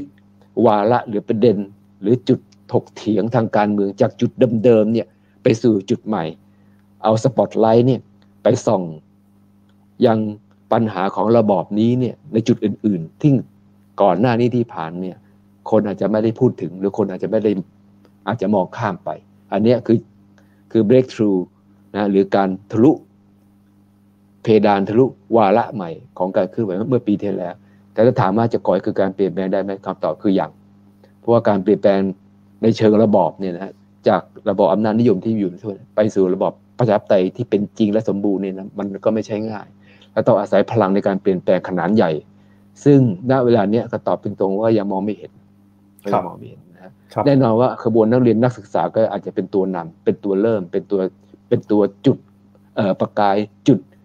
จุด เอ่อประเด็นเป็นกองหน้าอะไรอย่างเงี้ยนะฮะที่วิ่งออกไปก่อนอะไรอย่างเงี้ยแต่มันจะต้องมีพลังที่สำคัญอันใหญ่หลวงก็คือ ประชาชนส่วนใหญ่จะต้องเข้าร่วม ซึ่งที่ผ่านมามันยังไม่เกิดขึ้นยังไม่เกิดขึ้นประชาชนส่วนใหญ่ก็ยังก็ยังไม่ได้ก็ยังไม่ได้เข้าร่วมที่ตรงนี้ อาจจะเรียกว่าประชาชนจำนวนมากก็เริ่มเห็นประเด็น เริ่มเห็นปัญหาโควิดที่เกิดขึ้นในขณะนี้ผมก็ผมก็จะก็กระตุ้นให้คนเห็นปัญหามากขึ้นว่า มันอยู่ที่ไหนเกิดอะไรขึ้นและเริ่มเห็นความจำเป็นว่ามันน่าจะมีอาการเปลี่ยนแปลงนะครับแต่การที่เริ่มเห็นว่าน่าจะมีการเปลี่ยนแปลง กับการตั้งจะต้องลงมือไปทำอะไรเพื่อเปลี่ยนแปลงจริงๆเนี่ยมันเป็นอีกเรื่องนะฮะการที่คุณมองว่าเออมันสภาพนี้มันแย่แล้วมันไม่ไหวมันต้องมีอะไรเปลี่ยนแปลงแล้วอยู่แบบนี้คงยาก กับการตั้งใจเอ้าผมต้องออกไปทำอะไรบางอย่างเพื่อเปลี่ยนมันนี่มันเป็นคนละเรื่องแหละเป็นคนละช็อตแล้วนะฮะต้อง ข้ามพ้นอะไรบางอย่างนะฮะคนเราอะคือรับรู้อย่างเดียว เนี่ยมันได้แต่รับรู้แล้วลงมือทำหรือไม่เนี่ยมันเป็นอีกอันหนึ่งแล้ว ครับ ซึ่งวันนี้ผมยังไม่เห็นผมผมยังมองไม่เห็น คนที่เอามาเคลื่อนมันก็ยังเป็นคนจำนวนหนึ่งอะนะฮะเป็นแกนนำเป็นมวลชน เป็นนักเรียนนักศึกษาจำนวนหนึ่งซึ่งเขาออกมาแล้ว แต่ว่าถ้าบุกกันตำตกจริง ๆ มันยังไม่พอ ครับ เป็นไปได้ไหมครับ ที่ที่ประชาชนอาจจะเก็บความเอ่อ ไม่พอใจในเรื่องของการบริหารจัดการรัฐบาลเนี่ยแล้วออกไปตัดสินใจในการเปลี่ยนแปลงก็คือการเลือกตั้งอีกสองปีข้างหน้าครับอาจารย์ อีกสองปีข้างหน้าเราจะมีการเลือกตั้งใหม่นะครับ ตามกำหนดการตามปฏิทินที่ควรจะเป็นเนี่ยนะครับ เป็นไปได้ไหมที่ที่เราอาจจะเห็นการเปลี่ยนแปลงเกิดขึ้นในการเลือกตั้งครั้งใหม่เออผมคิดว่าคงยากนะเออเพราะว่าตอนก็อีกสองปีเนี่ย คือสมมติก่อนนะคือสมมติว่ามีการเลือกตั้งนะซึ่งผมซึ่ง ผมไม่ค่อยจะแน่ใจเนาะใครจะว่ามันจะมีแต่สมมตินะคือสมมติว่าจะมีนะอีกอีกอีกปีครึ่งหรือสองปีเนี่ยจะมีการเลือกตั้ง ตอนนั้นเนี่ยก็อาจจะโควิดก็อาจจะผ่านไปแล้ว น่าจะผ่านไปแล้วนะผมคิดว่าการเลือกตั้งเนี่ยที่ที่ที่จะเกิดขึ้นเนี่ยผลออกมาเนี่ยน่าจะไม่ต่างจากปีหกหนึ่งหกสองกับการเลือกตั้งในครั้งแรกมากนัก นะฮะพักใหญ่ก็คือคะแนนพักใหญ่ ก็น่าจะไม่ต่างมากนักพอปชรก็อาจจะได้เสียงเพิ่มขึ้นมั้งนะฮะเพื่อไทยก็อาจเสียงน้อยลงหรือเล็กลงมั้ง น่าจะนะฮะแล้วก็อาจจะมีพักใหม่เกิดขึ้น นั่นบางพักการจะถูกยุบไปนะณเวลานั้นผมก็เชื่อว่าการเลือกตั้งออกมาเนี่ยผลไม่น่าจะมีเซอร์ไพรส์ ผมไม่คิดว่าคนเลือกตั้งเนี่ยจะเลือกตั้งให้เกิดการเปลี่ยนแปลงเชิงระบอบได้นะว่าทำให้พปชรเนี่ยแพ้หลุดลุ่ยหายไปเลยอะไรเงี้ยนะฮะพรรคเพื่อไทยได้ landslide อย่างที่เขาพูดกันเนี่ยผมไม่เชื่อว่าจะเกิดขึ้นนะหรือว่าพรรคก้าวไกลได้สไลด์ได้ landslide เนี่ยผมไม่เชื่อว่าจะเกิดขึ้น จากสถานการณ์ในวันนี้นะฮะแต่แน่นอนอีกปีอีกปีครึ่งหรือสองปีนี่อะไรอะไรมันก็เกิดขึ้นได้ใช่ไหมเราก็ไม่รู้ว่าเกิดอะไรขึ้น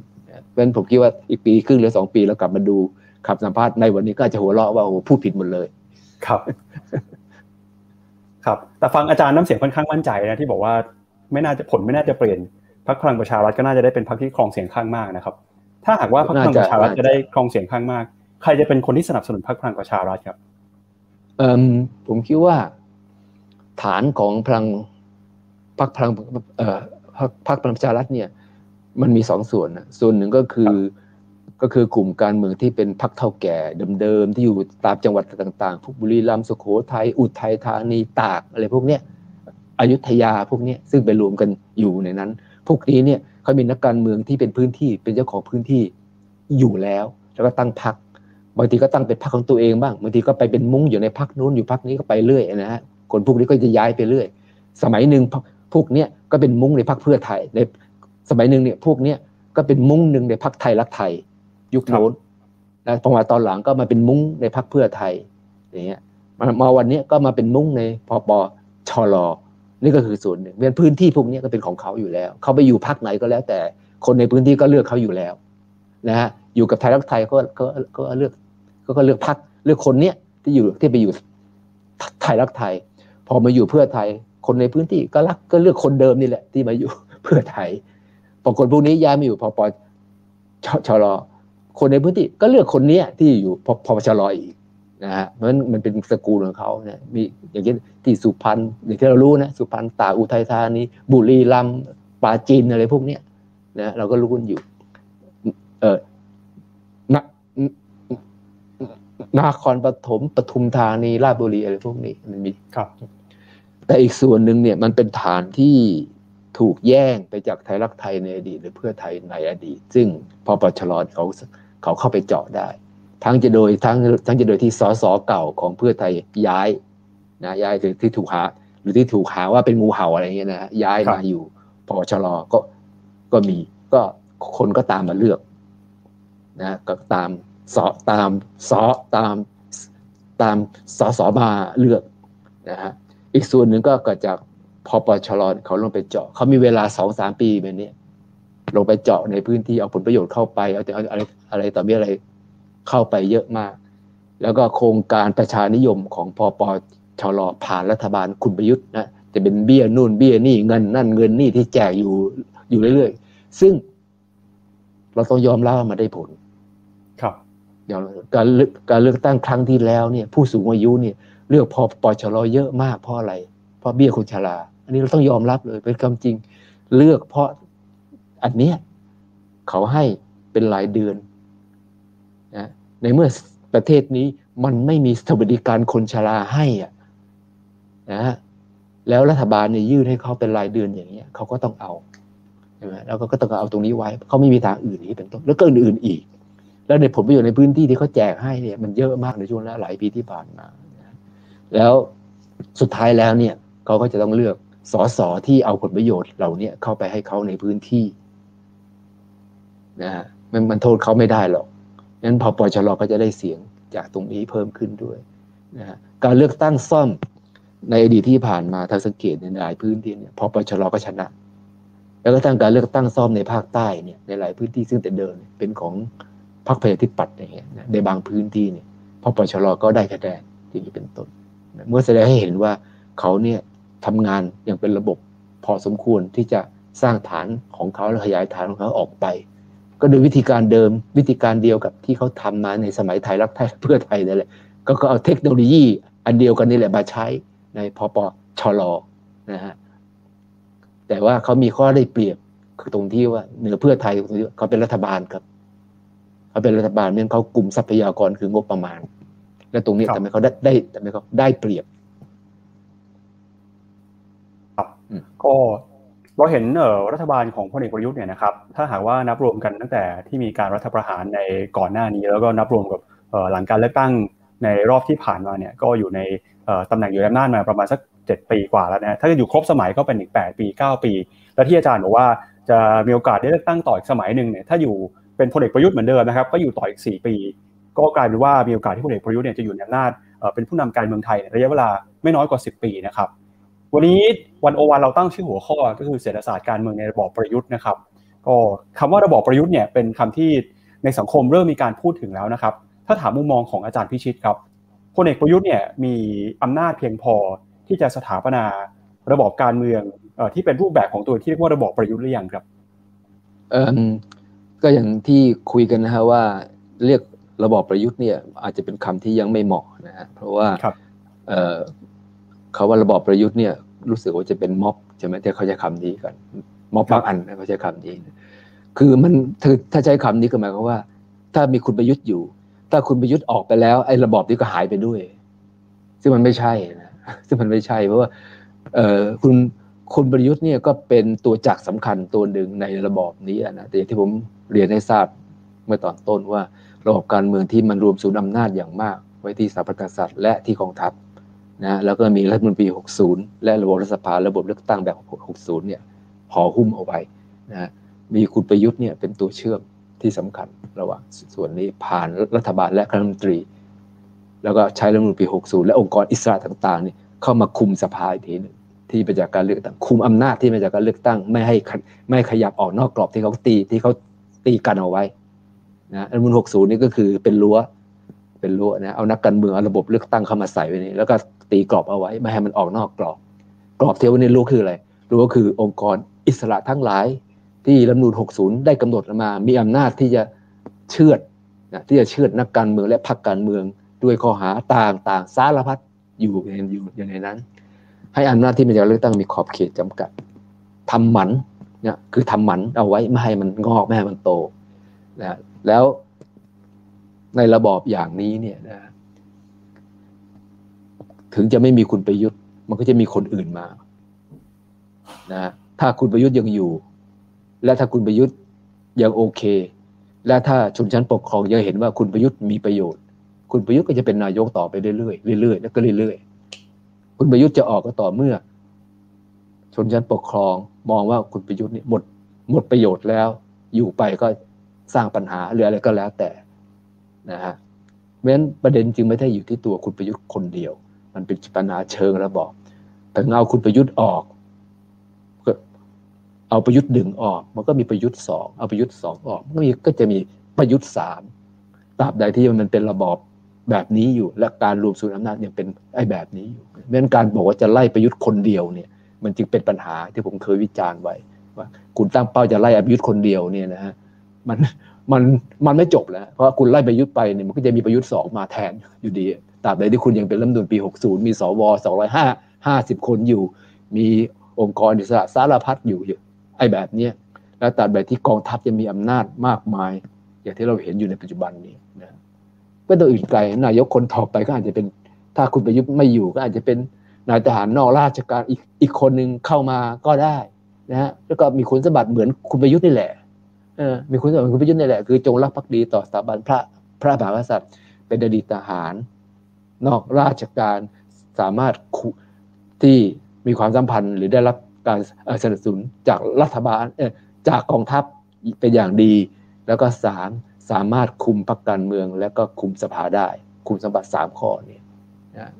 นะเพราะฉะนั้นถ้าไม่มีประยุทธ์ก็ต้องเป็นคนอื่นอยู่ดีที่จะเข้ามา โดยคุณสมบัติเดิมแบบนี้ก็จึงผมที่บอกว่า คุณไล่ประยุทธ์หนึ่งไป มันก็มีประยุทธ์สองไล่ประยุทธ์สองไปมันก็มีประยุทธ์สามซึ่งจะคล้าย ๆ กันอะ คล้ายๆกันอาจอาจจะพูดจาสุภาพกว่าครับอาจจะพูดจาสุภาพกว่า อาจจะตลกน้อยกว่า อะไรอย่างเงี้ยอาจจะเข่งขึมมากกว่า อาจจะพูดน้อยกว่า อะไรอย่างเงี้ยมันแค่บุคลิกเปลี่ยนไปแต่ว่าความเป็นจักรกลความเป็นอะไรมันจะยังเหมือนก็ก็จะเหมือนเดิมแบบนะฮะครับครับกลุ่มอำนาจนิยมที่อาจารย์กำลังพูดถึงเนี่ยครับเป็นกลุ่มอำนาจนิยมที่ที่มีรากฐานมาจากกลุ่มอำนาจนิยมที่อยู่ในการเมืองไทยมา ในช่วงก่อนหน้านี้หรือว่ามันนานมากมันนานมากถ้าที่มานานมากอย่างว่าอยู่อยู่คู่กับก็คืออยู่คือคืออยู่ในระบอบการเมืองที่ที่ที่รวมศูนย์อำนาจแบบนี้มานานแล้วนะมานานแล้ว แต่ว่ามีการรวมศูนย์อำนาจอย่างชัดเจนมากก็ช่วงหกเจ็ดปีที่ผ่านมา หลังจากรับประหารของคอสช อันนี้แหละนะเมื่อปีห้าห้าเจ็ดเมื่อมีการฟื้นฟูอำนาจของกองทัพขึ้นมาอย่างเต็มที่อย่างชัดเจนนะฮะ ถ้าเราถอยหลังขึ้นไปก่อนหน้านี้สิบสักสิบปีเนี่ยสิบหรือยี่สิบปีเนี่ยการกระจายการลงสู่อำนาจในระบอบรัฐของไทยเนี่ยมันยังไม่มีลักษณะเป็นแบบนี้นะกองทัพเป็นเพียงองค์คาพยพหนึ่งของรัฐ แต่อำนาจรัฐเนี่ยมันกระจายไปยังศาลไปยังไปยังศาลไปยังรัฐบาล ไปยังรัฐสภากองทัพก็มีอยู่ส่วนหนึ่งอะไรเงี้ยมันจะกระจายมากมากกว่านะฮะกองทัพกับระบบราชการ พลเรือนในยุคก่อนหน้านี้สิบยี่สิบปีที่แล้วนี่มีน้ำหนักยังค่อนข้างจะใกล้เคียงกันนะแล้วก็ไม่ค่อยจะก้าวไก่กันมากกันกันนักอย่างนี้เป็นต้น แต่ว่าระบอบการเมืองในทุกวันนี้เนี่ย มันไปพิงกับอำนาจของกองทัพอย่างชัดเจนนะแล้วกองทัพเนี่ยกลายเป็นองค์กรและเป็นกลุ่มอำนาจที่โดดเด่นเหนือองค์กรรัฐอื่นๆอย่างชัดเจน เหนือกระทรวงทบวงกรมเหนือ ข้าราชการพลเรือนโดยทั่วไปอย่างชัดเจน ครับแม้กระทั่งแม้กระทั่งเหนือระบบระบบยุยุติธรรมของไทยอย่างชัดเจนอย่างนี้เป็นต้นมีเพราะในช่วงระยะสิบวิสิปีมันเกิดการชิฟเชิงอำนาจอย่างชัดเจนนะก็รวมศูนย์มากขึ้น ตรงเนี้ยครับ ในรอบซึ่งทำให้การเปลี่ยนแปลงมันยาก ครับอย่างในรอบหลายสิบปีที่ผ่านมาเราก็เห็นบทสรุปของการต่อสู้หรือความขัดแย้งทางอำนาจแล้วนะครับ ระหว่างกลุ่มการเมือง แบบดั้งเดิมกับกลุ่มการเมืองใหม่ที่เข้ามาท้าทาย มีความพยายามที่ต้องการระเบียบรูปแบบการเมืองเปลี่ยนรูปแบบไปเป็นรูปแบบใหม่นี่ยอาจารย์บอกว่าก่อนหน้านี้มันยังไม่ได้มีการจัดระบบระเบียบมีองค์คาพยพทางองค์กรต่างๆ ที่สามารถควบคุมได้อย่างเบ็ดเสร็จเด็ดขาดณขณะนี้เพราะว่าตอนนี้ก็คือกลุ่มอำนาจนิยมเนี่ยมีความเข้มแข็งมากกว่าในอดีตที่ผ่านมานะครับแปลว่าความขัดแย้งทางการเมืองในรอบนี้อาจารย์มองว่าอย่างไงมันจะออกมาเป็นผลแบบเดิมที่เคยเป็นไหมหรือว่าแนวโน้มในอนาคต ความขัดแย้งทางการเมืองของเราเนี่ยมันจะมีวิวัฒนาการไปทางไหนครับ คือ อันนี้ผมก็อนาคตนี่มันก็ยากนะ ผมก็ไม่ใช่หมอดูทางการเมืองด้วยเนาะก็คาดไม่ถูก เดี๋ยวผมคิดว่าสังคมไทยเนี่ยมันมาถึงมันมาถึงทางตันณเวลาเนี้ยการเมืองไทยมามาถึงทางตันที่ระบบการเมืองที่เป็นอยู่เนี่ยมันก้าวต่อไปก็ยากเนี่ยมันเป็นระบบย้อนยุคอะขณะที่โลกเนี่ยมันผ่าน มันพัฒนาเป็นประชาธิปไตยมากขึ้น เน้นการกระจายอำนาจมากขึ้น เน้นความหลากหลายทางการเมืองมากขึ้น แต่ประเทศไทยกับรวมศูนย์มากขึ้น ความหลากหลายทางการเมืองลดลงนะมีการการใช้สิทธิและเสรีภาพก็ลดลง เรื่องสิทธิมนุษยชนอะไรคุณภาพต่างๆ ก็ลดลงนะแล้วก็มีการย้อนแล้วก็นอกจากนั้นก็ยังย้อนยุคเป็นการรวมอำนาจรวมศูนย์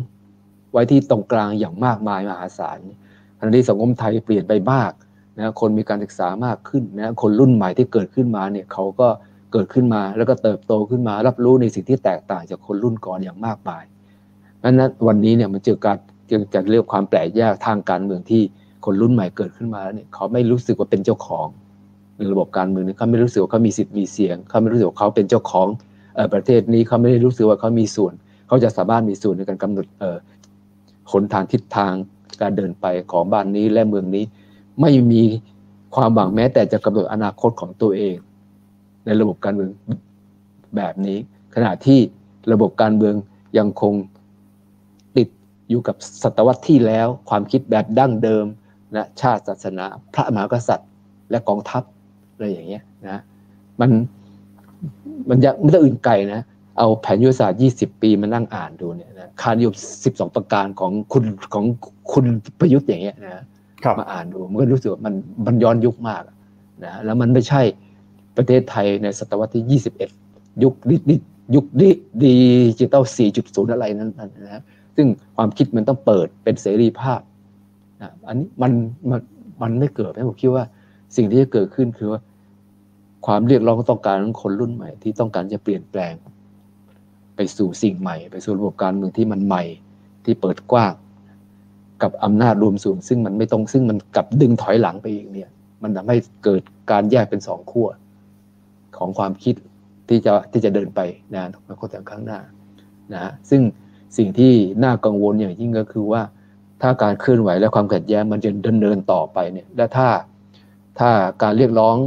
การประท้วงการเรียกร้องการต่อต้านถ้าขยายตัวออกไปนะ ถ้ามันขยายตัวเติบโตออกไปเรื่อยๆเนี่ย สิ่งที่เกิดขึ้นก็อาจจะเป็นความรุนแรงที่เคยเกิดขึ้นมาแล้วหลายครั้งก็เป็นได้นะแล้วผลที่จะตามมาเนี่ยมันก็คาดเดายากว่ามันจะเกิดอะไรขึ้น มันจะอาจจะซ้ำรอยเออ14 ตุลา 6 ตุลา พฤษภาปี 35 หรือการปราบเสื้อแดงปี 53 เราก็ไม่รู้นะอาจจะซ้ำรอยอีกแบบนั้นก็ได้ หรืออาจจะเกิดการเปลี่ยนแปลงอย่าง อย่างสำคัญอย่างที่นักวิชาการบางท่านอาจจะไม่ต้องเอ่ยชื่อที่บอก ซึ่งก็ท่านก็ประเมินว่าจะมีการเปลี่ยนแปลงที่รวดเร็วแล้วก็รุนแรงนะอันนี้ซึ่งมีบทความอยู่ลงในมติชนคุณต้องไปลองอ่านดู หรือต้องไปถามท่านดู ครับ กระแสโลกาภิวัตน์ในตอนนี้ครับรุนแรงพอที่จะให้เราสามารถเปลี่ยนแปลงระบบการเมืองได้ไหมครับ มันก็ผมว่าสิบกว่ายี่สิบปีมันนี่มันพิสูจน์แล้วว่ามันไม่ได้ช่วย คือมันเป็นเงื่อนไขที่เป็นกดดันจากภายนอก แต่มันไม่ได้ช่วยให้เกิดการเปลี่ยนแปลงได้ ถ้าการถ้าการเมืองภายในไม่เกิดการเปลี่ยนแปลง การเปลี่ยนแปลงมันจะเกิดจากภายใน ไม่ต้องอื่นไกลดูดูกริยาตัวอย่างที่ชัดเจนข้างๆเราเนี่ยคือประเทศพม่าเออหรือเมียนมาเนี่ยเกิดรัฐเกิดรัฐประหาร คือในที่สุดเขาก็ต้องยอมใช่ไหมที่จะเปิดประเทศมากขึ้นมีมีมีการเลือกตั้งมีอะไรเงี้ยยอมรับให้นางองซานซูจีเข้าสู่ระบบและพักเอ็น NLD เข้ามาร่วมมีสภามีเลือกตั้ง โดยที่กองทัพพม่าก็ยังคุมอำนาจหลักเอาไว้ได้ แต่เมื่อมีการผลักดันที่จะขยายขยายให้การเมืองพม่ามันเปิดมากขึ้น ก็เกิดรัฐประหารขึ้นมาเขาก็ไม่ยอมเหมือนกันในที่สุดใช่ไหมฮะกองทัพพม่าเขาก็ไม่ยอมว่าถ้าคุณจะเปิดมากกว่านี้ ผมก็เสียประโยชน์ ฉันเสียประโยชน์ฉันก็ยึดอำนาจกลับคืนใช่ไหมแล้วสิ่งที่เกิดขึ้นก็คือความดูแลที่อย่างอย่างที่เราเห็นแล้ว การเมืองการเมืองระหว่างประเทศก็ไม่สามารถจะช่วยที่ตรงนี้ได้มากนักไม่มากนัก เพราะว่าสุดท้ายการเมืองเปลี่ยนแปลงนั้นเกิดจากภายใน เช่นเดียวกันในกรณีของประเทศไทยนะฮะตลอด 6-7 ปีมานี้เราก็เห็นแล้วว่า ทั้งยุโรปทั้งอเมริกาเนี่ยก็ก็กดดันคอสชกดดันเออประเทศไทยมาตลอดใช่ไหมในเรื่องสิทธิสิทธิมนุษยชนแต่เราก็ดูว่ามันดีขึ้นไหมล่ะใช่ไหม คดีการเมืองต่างๆ ก็ยังเยอะแยะอยู่หมดนักโทษทางการเมืองก็ยังมีอยู่นะฮะการใช้กฎหมาย เพื่อประโยชน์ทางการเมืองเช่นม .112 ม .113 ม .116 อะไรอย่างเงี้ยนะฮะการเมืองคดีความ เพราะทางการเมืองก็ยังมีอยู่เยอะมาก และจำนวนกับเพิ่มขึ้นด้วยซ้ำในช่วงระยะสองปี ปีสองปีที่ผ่านมาอย่างเงี้ยนั้นก็เห็นได้ว่าการเมืองเราประเทศโลกาภิวัตน์หรืออะไรก็แล้ว แต่มันเป็นเงื่อนไขกดดันจากภายนอก แต่สุดท้ายมันก็ไม่ชี้ขาด ครับนะฮะครับ สถานการณ์ปัจจุบันครับอาจารย์ดุลทางการเมืองมันเปลี่ยนไปด้วยไหมครับ อย่างที่อาจารย์บอกคือตอนนี้เนี่ยเรื่องของอำนาจทางการเมืองยังเป็นอำนาจในกลุ่มเดิมในรูปแบบเดิมอยู่นะครับ แต่เราจะเห็นว่าระบบอื่นเนี่ยมันเปลี่ยนไปด้วยอย่างทุนนิยมเนี่ยตอนนี้ก็กลายเป็นทุนนิยมโลกาภิวัตน์และบริษัทที่ทำธุรกิจแบบดั้งเดิมอาศัยเรื่องของการผูกขาดเนี่ยตอนนี้มันก็ถูกเรื่องของเทคโนโลยีมา disrupt หรือแม้กระทั่งเรื่องของการขยายตัวของเมือง ทำให้มีคนชนบทมีการศึกษามากขึ้น มีการเปลี่ยนแปลงทางชนชั้น คนที่เคยเป็นผู้ที่มีรายได้น้อยในอดีตตอนนี้ก็ขยับฐานะขึ้นมาได้ดีมากขึ้นนะการเปลี่ยนแปลงหรือว่าดุลดุลทางอำนาจในสังคมเนี่ยนอกจากเรื่องของอำนาจทางการเมืองแล้วเนี่ยครับเรื่องของทุนนิยมเรื่องของการศึกษาหรือว่าเรื่องชนชั้นที่มันขยับขึ้นมาเนี่ยมันมันมันเปลี่ยนดุลไปด้วยไหมครับ คือคือ โลกาภิวัตน์โลกกับทุนนิยมไทยคุณต้องแยกออกนะครับคือทุนนิยมไทยเนี่ยมันเป็นทุนนิยมผูกขาดที่ที่อิงรัฐนะทุนก็มีอยู่ไม่กี่กลุ่มอย่างอย่างที่เรารู้กันนะทุนบางอันก็อยู่ข้างในรัฐเลยก็มี ทุนบางกลุ่มอยู่ข้างในรัฐะเลยก็มีนะทุนผูกขาดบางกลุ่ม อยู่นอกรัฐะแต่ก็อิงกับรัฐะอย่างใกล้ชิดนะในการควบคุมเป็นเจ้าของระบบเศรษฐกิจ ของไทยนะฮะนั้นในแง่นี้เนี่ยระบบทุนของไทยเนี่ยมันค่อนข้างจะเหมือนกับอยู่ในอะไร จะเรียกว่าอะไรดีเหมือนกับอยู่ในกระดองอะครับนะเหมือนอยู่ในกระดองนะที่ล้อมรอบไปด้วยโลกาภิวัตน์ล้อมรอบไปด้วยการไหลเวียนของมหาสมุทรนะฮะแต่ว่าข้างในกระดองเนี่ยมันก็ยังถูกควบคุมเอาไว้นะโดยกลุ่มทุนต่างๆ ที่เขาทำอยู่ แล้วก็เป็นกลุ่มทุนที่มีเงินมีปืนแล้วก็อำนาจ สามอย่างนี่ยรวมมันอยู่นะฮะเพราะฉะนั้นเนี่ยอออาจจะพูดได้ว่าโลกาภิวัตน์เข้ามาสู่ประเทศไทยเฉก็เฉพาะทางเทคทางเทคโนโลยีนะฮะแต่ในด้านทางเศรษฐกิจเนี่ยยังเข้ามาได้ไม่มากนักนะเทคโนโลยีก็คือเราก็มีเน็ตแล้วก็มีของใช้มีมีโทรทัศน์ มีแล็ปท็อปมีโน้ตบุ๊กมีมือถือใช้ละรุ่นรุ่นล่าสุดเลยอะไรเงี้ยนะฮะของดีทั้งหลายรุ่นล่าสุดเรามีหมดนะฮะแต่เราไม่มีเสรีภาพทางการเมืองที่สมบูรณ์แบบ ไม่มีระบบประชาธิปไตยที่ที่พร้อมที่ครบถ้วนอะไรอย่างนี้เป็นต้นนะมันก็เราก็ยืนทราบเหมือนกับเป็นกระดองเต่านะฮะและในแง่นี้เนี่ยอยากจะบอกได้ว่าระบบเศรษฐกิจทุนนิยมไทยเนี่ยมันก็ไม่ได้เปลี่ยนไปมากนักในช่วงระยะ 40 หรือ 50 ปีที่ที่ผ่านมา กลุ่มทุนเมื่อสัก40 50 ปีเป็นใครบ้างทุกวันนี้มันก็กลุ่มเดิม อาจจะใหญ่ขึ้นทันอาจจะใหญ่ขึ้น ใช้เทคโนโลยีมากขึ้นข้ามชาติมากมากขึ้น แต่เป็นกลุ่มทุนผูกขาดไหมมันก็ยังใช่อยู่ใช่อยู่นะฮะเพียงแต่ว่าการความเจริญทางเศรษฐกิจ การเติบโตทางเศรษฐกิจในช่วง 40-50 ปีที่ผ่านเนี่ยมันมันกระจายตัวลงไปสู่ชนชั้นล่างมากขึ้นจนกระทั่งเกิดกลุ่มชนชั้นกลางกลุ่มใหม่ในชนบท ขึ้นมาเป็นกลุ่มกันเป็นกลุ่มชนชั้นกลางในระดับล่าง เหนือรากหญ้าขึ้นมา คือไม่ใช่เป็นรากหญ้าติดดินซะทีเดียว เหนือรากหญ้าขึ้นมา เป็นชนชั้นกลางในชนบทในต่างจังหวัด ซึ่งแตกต่างกับชนชั้นกลางในเมืองใหญ่ ๆ ในเขตเทศบาลหรือในกรุงเทพนะ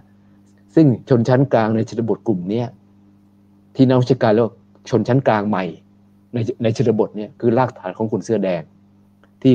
ขึ้นมาเรียกร้องสิทธิทางการเมืองว่า เขา เมื่อเขามีสถานะทางการเมืองมีเมื่อเขามีทุนในระดับหนึ่งเติบโตขึ้นในระดับหนึ่งมีการศึกษาระดับหนึ่งเนี่ยเขาเรียกร้องขอเข้ามามีส่วนแบ่งอำนาจทางการเมืองบ้าง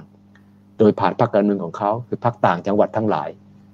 ก็ก็ผ่านเข้ามาตรงนี้ ก็คือรากฐานของพรรคการเมืองในในในต่างจังหวัด แล้วก็เป็นรากฐานของคนเสื้อแดง แล้วก็เป็นฐานคะแนนหลักสำคัญของไทยรักไทยและเพื่อไทยครับจนถึงทุกวันนี้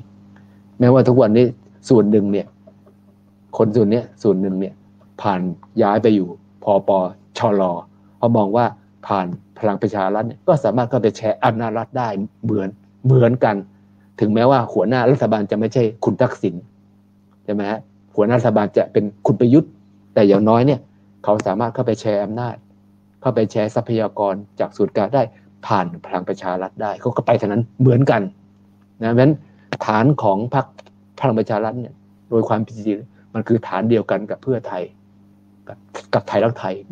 นั่นเอง แล้วก็อาศัยส่วนหนึ่งจากอดีตฐานของคนเสื้อแดงส่วนหนึ่ง ซึ่งต้องยอมแล้วว่า หัวคะแนนส่วนหนึ่งนะแกนนำเสื้อคนเสื้อแดงหรือมวลชนคนเสื้อแดงส่วนหนึ่ง ในพื้นที่เขาก็หันไปทางนั้นอยู่เหมือนกัน ครับ อาจารย์บอกว่าฐานเพื่อไทยกับพลังประชารัฐมีความเหมือนกันนะครับ ทีนี้มาดูเรื่องของการเมืองในสภาบ้างครับ เราก็จะเห็นว่า พื่อไทยกับพลังประชารัฐเนี่ยอยู่ฝ่ายตรงข้ามกันนะครับพลังประชารัฐอยู่ฝ่ายรัฐบาล เพื่อไทยอยู่ฝ่ายค้าน จุดยืนทางการเมืองแตกต่างกันแบบนี้หรือจริงๆแล้วมันมีความเหมือนอะไรอยู่ครับ จุดยืนเขาแตกต่างกันทางการเมืองในในเวลานี้ก็คือเขายังมีผลประโยชน์ที่ไม่ได้ที่ที่ไม่ได้ลงกันอยู่นะฮะฟังคือคือในหลายพื้นที่เนี่ยเขายังแย่งพื้นที่กัน แย่งฐานแย่งฐานเสียงเพราะพอปชรเนี่ยเขาตั้งขึ้นมาเพื่อแย่งเสียงของเพื่อไทยในพื้นที่ต่างๆ เขาไปเจาะในพื้นที่ต่างๆมาตรงเนี้ยเขาจะขัดแย้งกัน แล้วก็อยู่กันอยู่กันเลยที่นะแล้วก็ทางเพื่อไทยเนี่ยเขาอาศัยซับซับอาศัยทรัพยากรและทุนทางการเมืองเดิมของเขามาคือชื่อเสียงของคุณทักษิณนะจนกระทั่งถึงจนป่านนี้แล้วเขาก็ยังต้องขายคุณทักษิณอยู่ เพราะเขาไม่มีอย่างอื่นที่จะขาย ก็ต้องเอาคุณทักษิณมาออกรายการมานั่นมานี่เพื่อที่จะดึงภาพเก่าๆของเขาออกมาเขาอาศัยทุนทางการเมืองของเขาที่ตรงนี้ที่พอปชรเนี่ยเขายังมีทุนทางการเมืองอันอื่นออกไป ทุนทางการเมืองคืออะไรเป็นรัฐบาลนะเป็นพรรคเป็นพรรคใหญ่ฝั่งรัฐรัฐบาลแล้วก็เข้าถึงงบประมาณเข้าถึงอะไรนั้นมีอะไร แล้วก็สามารถหยิบยื่นผลประโยชน์ในท้องถิ่นต่างๆ ให้ได้ อย่างเป็นกอบเป็นการเป็นเนื้อเป็นหนัง นะไม่ทุนทางการเมืองเขาต่างกันตรงนี้นะแต่แต่แต่ถ้าพูดถึงสไตล์ทางการเมืองนะครับเขาก็มีลักษณะคล้าย ๆกันนะมีเป็นระบบหัวคะแนน เป็นระบบที่สอบที่สอสอเนี่ยจะต้องดูแลเอาใจใส่คนในพื้นที่นะจะต้องหาทรัพยากรลงไปในพื้นที่เพียงแต่เพื่อไทยเนี่ยเขาเขาจะเสียเปรียบตรงที่ว่าเขาเป็นฝ่ายค้านเขาไม่ได้เป็นรัฐบาลมานานมากเจ็ดหกเจ็ดปีแล้ว นั้นเขาไม่มีทรัพยากรในมือมากนักที่จะลงไปรักษาฐานของเขานะแต่พูดถึงโดยพื้นฐานแล้วเนี่ยถ้าเรามองโดยภาพรวมเนี่ยก็คือนักการเมืองในสไตล์แบบเดียวกันอ่าคือเป็นเป็นสไตล์ในในระบบการเลือกตั้งที่เป็นมาก่อนหน้านี้โดยตลอดนะฮะซึ่งจะแตกต่างกับพรรคอีกพรรคหนึ่งใช่จริงคือพรรคก้าวไกล ซึ่งเป็นพรรคในอีกในอีกรูปแบบหนึ่งนะซึ่งอันนี้คงต้องไปคุยกันใน ในข่าวหน้าถ้ามีโอกาสเพราะอันนี้เป็นเรื่องใหญ่เรื่องหนึ่งต้องอยากอยากแตะอยากแตะนิดนึงครับอาจารย์ไหนๆก็พูดแล้วนะครับ อาจารย์จัดหมวดหมู่เนี่ยของเพื่อไทยกับพลังประชารัฐอยู่ในหมวดหมู่เดียวกันนะครับ แล้วก็แบ่งเอ่อพักอนาคตใหม่หรือพักก้าวไกลเนี่ยออกมาอีกกลุ่มหนึ่งนะคือคืออย่างนี้คือถ้ามองไปในในสภาเนี่ยเราก็มีพักฝ่ายค้านพักรัฐบาลใช่ไหมอันนี้อันนี้ชัดเจนพักฝ่ายค้านก็มีเพื่อไทยมีเสมีพักเสรีมีพัก ก้าวไกลอะไรที่ก็ว่าไปพักรัฐบาลก็มีปชปมีใครมีแต่ใครมีพปชรอันนี้ก็ว่าไปอันนี้คือการแบ่งอันหนึ่งแต่ว่าถ้ามองมองเข้าไปอีกทีนึงมันก็เป็นมันมันก็มีการแบ่งที่ที่แสดงให้ถึงคือความแตกต่างระหว่างฝ่ายค้านกับฝ่ายรัฐบาลอันนี้ชัดเจนนะในรัฐธรรมนูญก็เขียนไว้ต้องมีรัฐบาลต้องมีฝ่ายค้านต้องมีหัวหน้าฝ่ายค้านอะไรก็ว่าว่าว่าไป แต่ถ้ามองในอีกแง่มุมหนึ่งในแง่ของโครงสร้างพรรค ทุ่งทำนองของพรรคองค์ประกอบการทำงานของพรรคทั้งระดับชาติและท้องถิ่น มันก็จะแบ่งเป็นสองซีกคือซีกของนักของพรรคการเมือง หรือนักการเมืองรุ่นรุ่นเก่าๆนะกับนักการเมืองรุ่นใหม่ที่เข้ามาในพรรคในพรรคอย่างพรรคอนาคตใหม่ และวันนี้ก็คือพรรคก้าวไกลมันก็จะเป็นการแบ่งอีกแบบหนึ่ง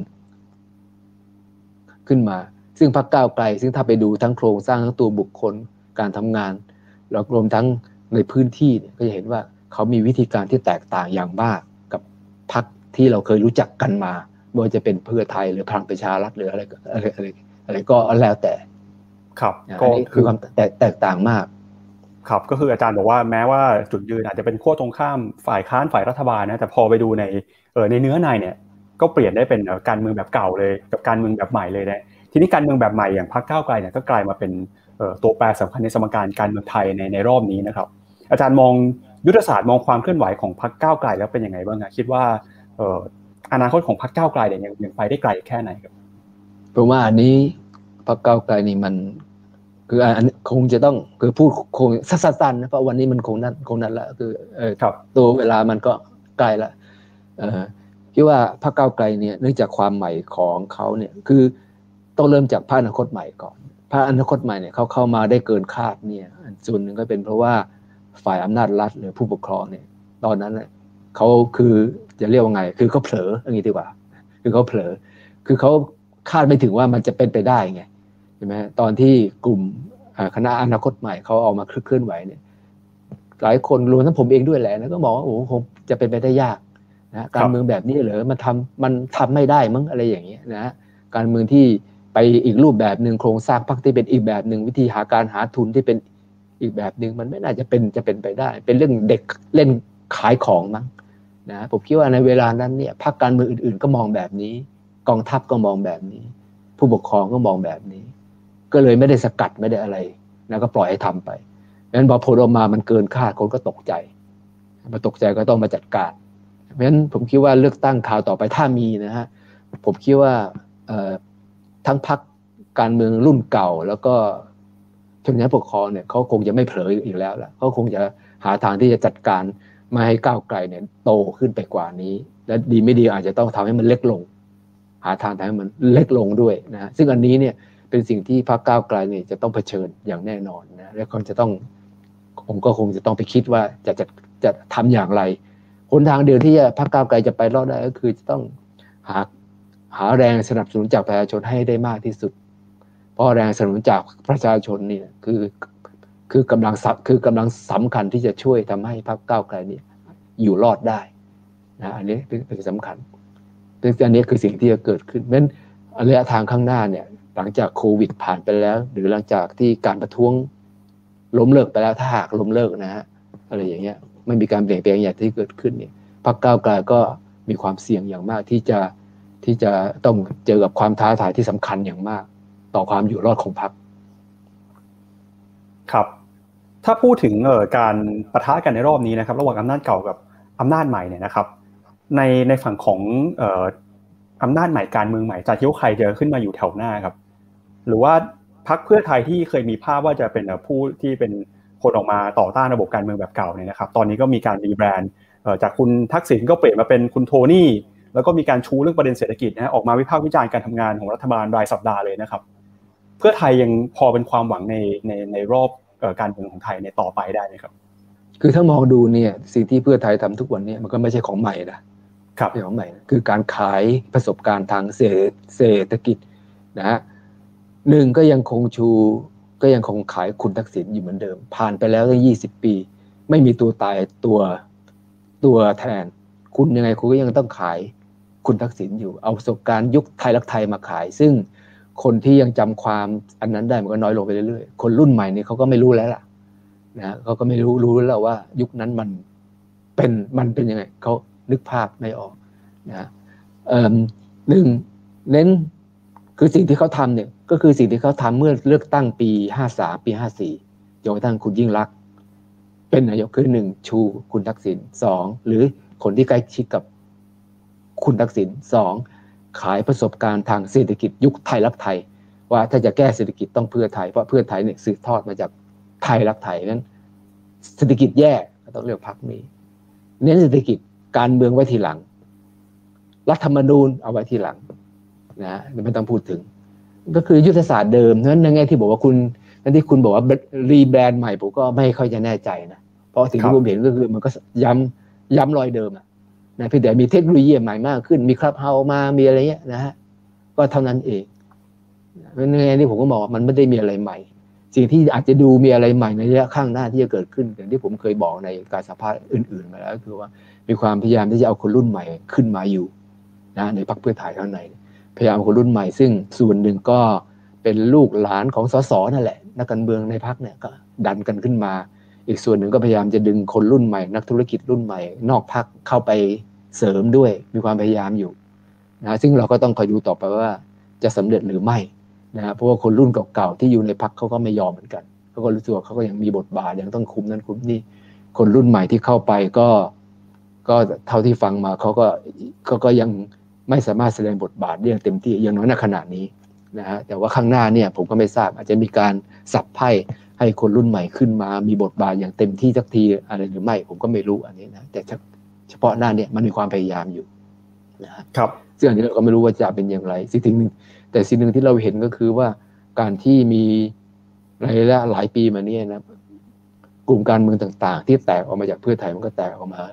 เรื่อยๆอย่างส่วนหนึ่งก็ไปอยู่พอปชรแล้ว ส่วนหนึ่งก็ออกมาตั้งพรรคของตัวเองอย่างนี้อย่างนะฮะอย่างที่เราทราบกันอยู่งั้นผมคิดว่าเอ่อ แม้ยุทธศาสตร์ที่พรรคเพื่อไทยทำอยู่ในขณะนี้เนี่ยการเลือกตั้งที่บอกจะมีแลนสไลด์ผมก็เชื่อว่ามันจะไม่เกิดนะจะไม่เกิด คือแลนคือจะแลนสไลด์แบบไทยรักไทยคงไม่เกิดแน่ๆคงไม่เกินแน่ได้คะแนนเท่าสมัยคุณยิ่งรักหรือไม่ผมคิดว่าคงไม่ถึง ไม่ถึงนะ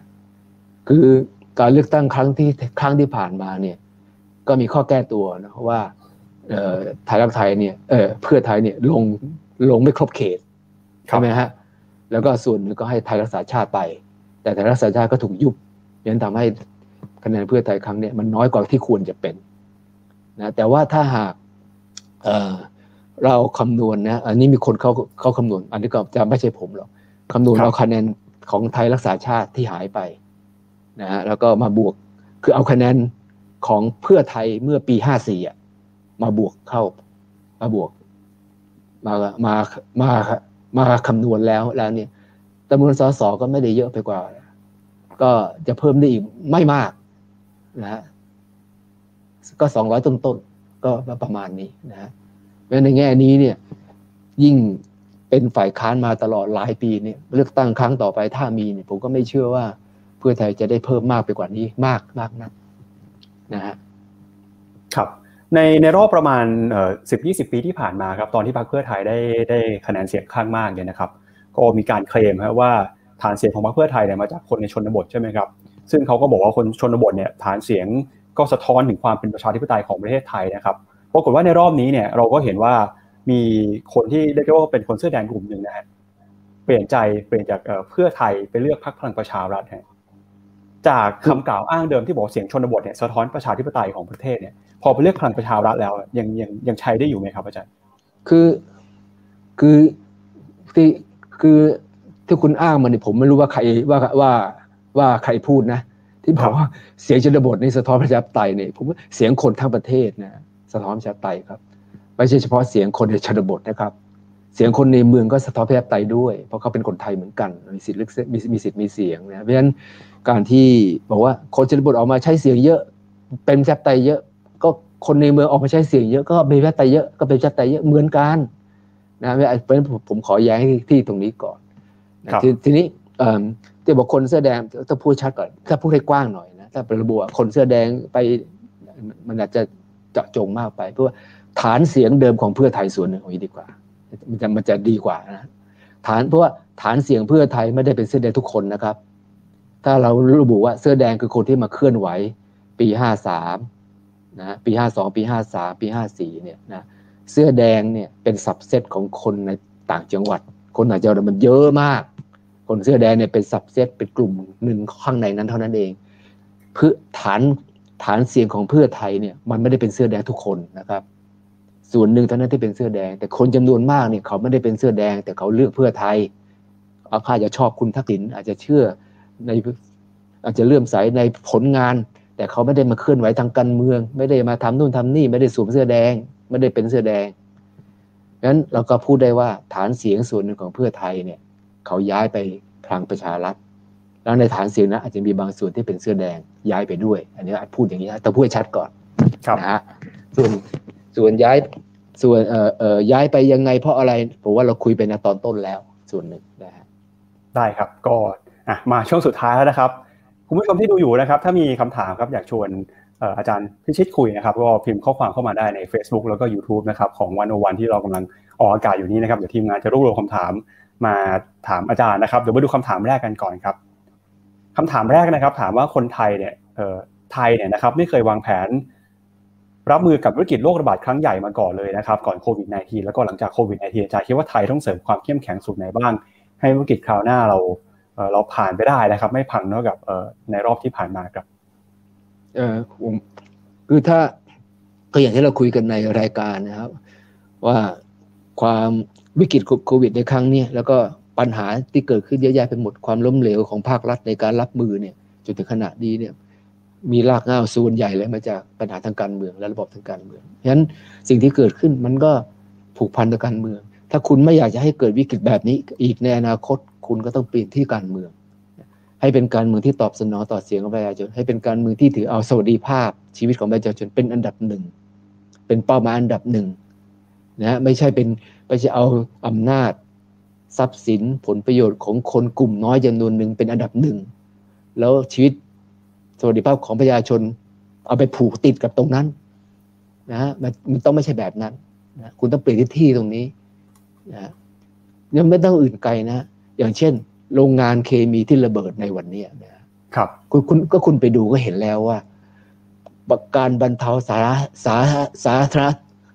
ของภัยของของไทยเนี่ยมันล้าหลังขนาดไหน เครื่องไม้เครื่องมือก็ไม่มีใช่ไหมฮะการรับมือก็ เป็นไปอย่างจำกัดมาก บุคลากรเนี่ยถึงแม้จะสู้ตาย ยอมเสี่ยงเป็นเสี่ยงตายสักแค่ไหน แต่เครื่องไม้เครื่องมือมันไม่มีหรือไม่พอ มันก็จัดการปัญหาไม่ได้ เพราะอะไรฮะเพราะความสำคัญอันดับหนึ่งในประเทศนี้เนี่ยมันไม่ใช่เรื่องความปลอดภัยชีวิต หรือสวัสดิภาพการกินดีอยู่ดีของประชาชน มันเป็นเรื่องของอำนาจเรื่องของอำนาจเป็นเพราะเรื่องอำนาจ งบประมาณทรัพยากรมันก็ไปทางอื่น เอาไว้ก่อนใช่ไหมฮะงบประมาณที่เกี่ยวกับ สวัสดิการเออสสวัสดิภาพคุณคุณภาพชีวิตของของคนไทยมันก็เป็นเงื่อนไขที่ไปผูกติดกับสิ่งอื่นแทนนะครับ มาดูเมื่อสักครู่นี้คุยกับอาจารย์มาประมาณสักเกือบสองชั่วโมงครึ่งเนี่ยนะครับ อาจารย์พูดค่อนข้างมั่นใจว่าเนี่ยเราเออไม่น่าจะเปลี่ยนระบบการเมืองได้ได้ได้ง่ายว่าได้ในเร็วๆนี้เพราะเงื่อนไขมันยังไม่อาจจะไม่สุกงอมพอถ้าเกิดดูในสถานการณ์ปัจจุบันนะครับ ณวันนี้ณวันครับ ยังพอมีความหวังไหมครับอาจารย์เพราะเราเห็นคนรุ่นใหม่ก็พยายามออกมาเปลี่ยนแปลงถ้าอาจารย์พูดแบบนี้มีความหวังแน่นอนฮะมีความหวังแน่นอน เพราะว่าอย่างน้อยเนี่ยตั้งแต่ปลายปีที่แล้วถึงปีเนี่ยอย่างน้อยเนี่ยเออเขาเรียกเอ่อในทางวิชาการเขาเรียก political discourse นะฮะคือการถกเถียงทางการเมือง การพูดคุยทางการเมืองของไทยมันเปลี่ยนไปอย่างเห็นได้ชัด จากการเคลื่อนไหวของนักเรียนและนักศึกษาการชูประเด็น ปฏิรูปสถาบัน การการชูประเด็นปฏิรูปกองทัพ การชูประเด็นปฏิรูประบบยุติธรรมนะฮะการตั้งคำถามต่อระบบยุยุติธรรมที่เกิดขึ้น การตั้งคำถามต่อการใช้กฎหมาย และการตีความกฎหมายต่างๆ มันเกิดขึ้นอย่างเห็นได้ชัด การตั้งคำถามต่อสถาบันต่าง ๆ ที่เป็นสถาบันหลักของสังคมไทยเนี่ยมันปรากฏชัดแล้วก็เสียงดัง จากในอดีตสิบยี่สิบปีที่ผ่านมาเนี่ยแทบจะไม่มีใครถามถึง หรือมีการพูดถึงก็น้อยมาก หรือแอบแอบพูดอะไรอย่างเงี้ยนะแต่ทุกวันนี้เป็นการพูดตั้งคำถามและเรียกร้องอย่างเปิดเผย ผมถือว่านี่เป็นการเปลี่ยนแปลงที่สำคัญที่สุดแล้ว เพราะเมื่อคนเนี่ยมันเริ่มรู้ว่าปัญหาอยู่ที่ตรงไหน เมื่อคนมาเริ่มกล้าที่จะพูดว่าปัญหา มันเป็นอะไรยังไงเนี่ยนะฮะขั้นตอนต่อไปก็คือ คนมันก็ต้องหาทางแก้ปัญหานะเพราะฉะนั้นในแง่นี้เนี่ยเมื่อคนรับรู้และมีคือความรับรู้ของคนเปลี่ยนไปการพูดจา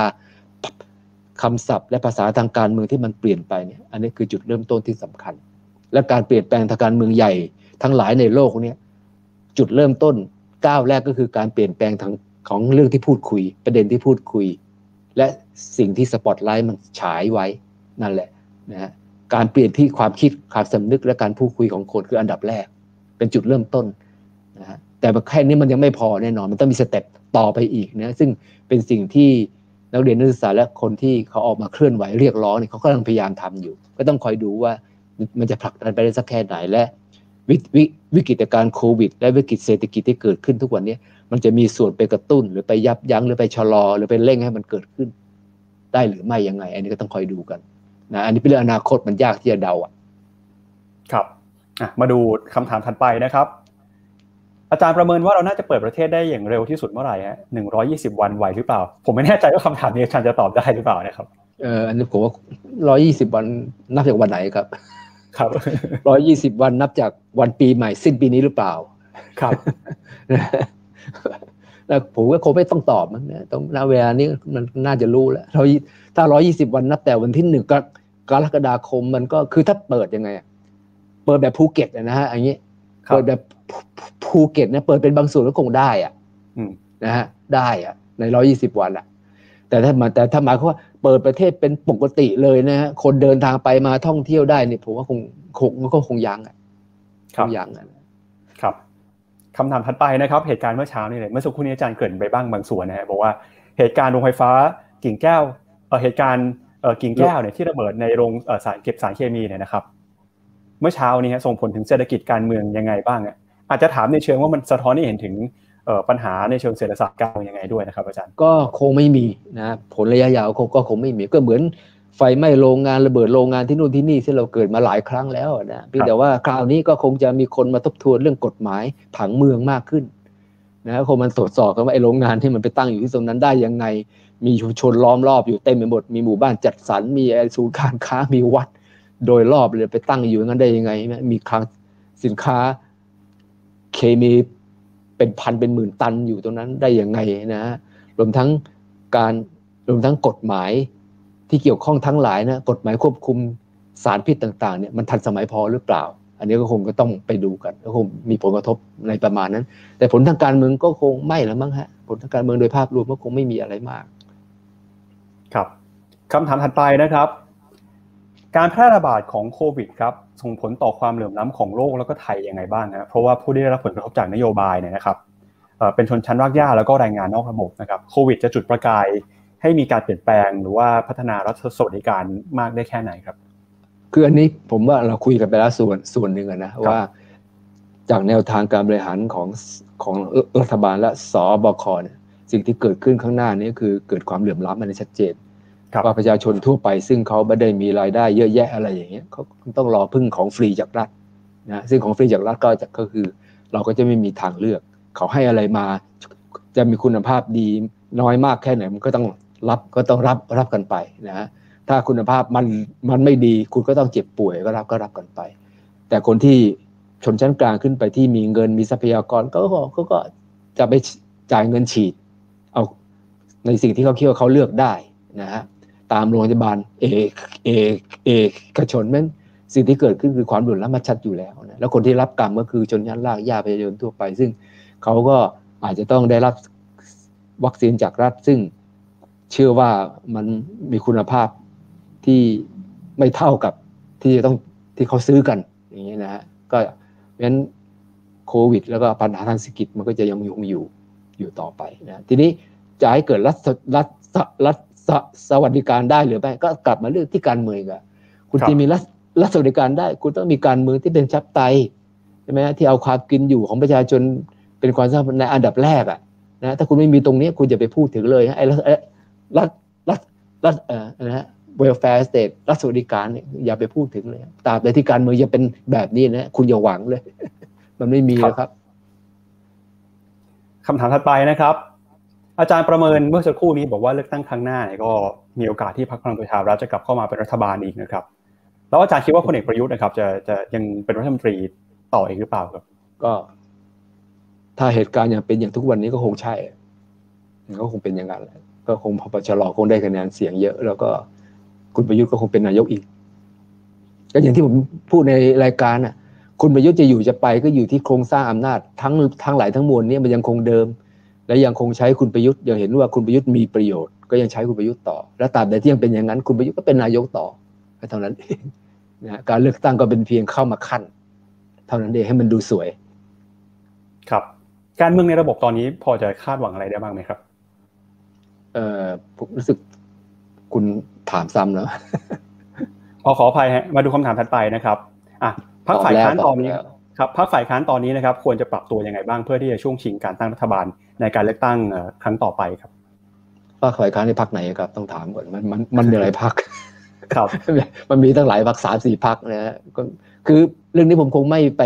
แนะนำเขาอะนะฮะผมไม่ได้เป็นผู้เชี่ยวชาญผมเป็นนักวิชาการ ผมไม่ใช่นักนักการเมืองเพราะฉะนั้นผมแนะนำยากแนะนำคงคงยาก คงแนะนำเขาคงไม่ได้ หรือแนะนำไปแล้วเขาคงไม่ไม่ก็คงไม่ไม่เชื่อนะบอกถ้าทำตามก็แพ้เลือกตั้งแน่อะไรอย่างเงี้ยครับจะชนะเลือกตั้งยังไงผมว่าพวกเขารู้ดีที่สุดนะพวกเราเนี่ยพวกเราที่อยู่เป็นคนนอกเนี่ยเราไม่รู้หรอกครับอย่างนั้นมาดูคำถามถัดไปเลยนะครับ อาจารย์ยังอ่านมาร์กซ์อยู่หรือเปล่าครับ ถ้าหากว่ามาร์กซ์อยู่ในโลกทุกวันนี้เขาจะวิเคราะห์เรื่องของโควิดยังไงครับ ตอบนะฮะ ผมไม่ได้อ่านมาร์กซ์มานานมากแล้วครับจบจบแค่นั้นแหละไม่ต้องตอบแบบอื่น ผมไม่ได้อ่านมาก ผมเลิกอ่านมากมานานมากแล้วคุณ ครับนะฮะนะเมื่อเมื่อกระทั่งหนังสือแนะนำข่าวมาร์กเล่มล่าสุด ผมก็ไม่ได้เป็นคนแปลใช่ไหมก็เป็นคนอื่นแปลก็ผมก็ไปแปลเขานะฮะผมเลิกเขียนถึงมาร์กมายี่สิบปีแล้วมั้งครับ ได้ครับ งั้นเดี๋ยวมาดูคำถามถัดไปต่อเลยนะครับ อาจารย์คิดว่าจะมีปัจจัยอะไรที่ทำให้การเลือกตั้งอีกสองปีข้างหน้าไม่เกิดขึ้นครับ ก็รับประหาร ก็รัฐประหารเท่านั้นเองนะซึ่งตราบใดที่ยังระบบการเมืองยังเป็นการรวมศูนย์อำนาจอย่างมากมาย ณที่ซึ่งเป็นการรวมศูนย์อำนาจลงไปที่จุดหนึ่งอย่างสูงมาก โดยมีกองทัพเนี่ยเป็นปัจจัยที่สำคัญชี้ขาดเนี่ยตราบใดที่ยังเป็นอย่างนี้อยู่ รัฐประหารเกิดได้เสมอ ในยุคสมัยนี้อาจารย์ก็คิดว่ายังมีโอกาสเกิดขึ้นได้นะครับก็ยังเกิดขึ้นได้ ผมเชื่อว่าเกิดขึ้นได้เพราะว่าปัจจัยต่างๆ มันยังอยู่นี่นะเพียงแต่ว่าเพียงแต่ว่าความสุขงอมของสถานการณ์มันจะไปถึงตรงนั้นหรือไม่นะแต่ว่ารากเหง้ามันเงื่อนไขมันยังอยู่อะนะก็คือกองทัพที่มีอำนาจมากมายมหาศาลแล้วก็มีผลประโยชน์ที่อย่างลึกมาก จับมือกับกลุ่มทุนผูกขาดนะฮะแล้วก็ผูกพันกับสถาบันพ ระมหากษัตริย์อย่างเหนียวแน่น อันนี้ เงื่อนไขอันนี้มันยังอยู่อะครับอะงั้นมาดูคำถามถัดไปนะครับ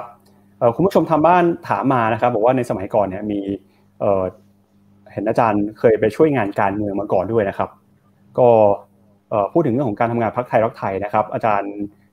มีจุดไหนเป็นเหตุที่หันมาวิพากษ์วิจารณ์ของพักไทยรักไทยของของพักเพื่อไทยในปัจจุบันนะครับ แล้วก็ ถ้าจะไม่พักเพื่อไทยเนี่ยเสริมขบวนการประชาธิปไตยต้องมีการปรับตัวยังไงบ้างครับเอ่อต้องต้อง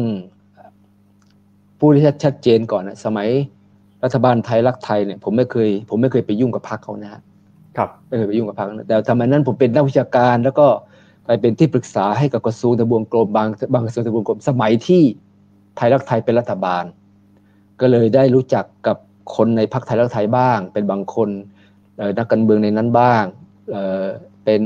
รัฐมนตรีบางคนที่รู้จักบ้างอะไรอย่างเงี้ยเท่านั้นแหละนะเมันบอกว่าไปช่วยเบื้องหลังคุณทักษิณกับไทยรักไทยก็ไม่ใช่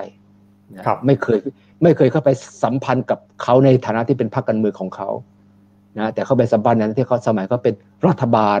และผมเป็นนักวิชาการที่ให้คำปรึกษาแก่หน่วยงานบางหน่วยงานของเขาเป็นแค่นั้น อันนี้นะฮะแต่ว่าถ้าโดยถ้าโดยรวมแล้วก็คือว่าผมไม่เห็นด้วยกับรัฐประหารปี 49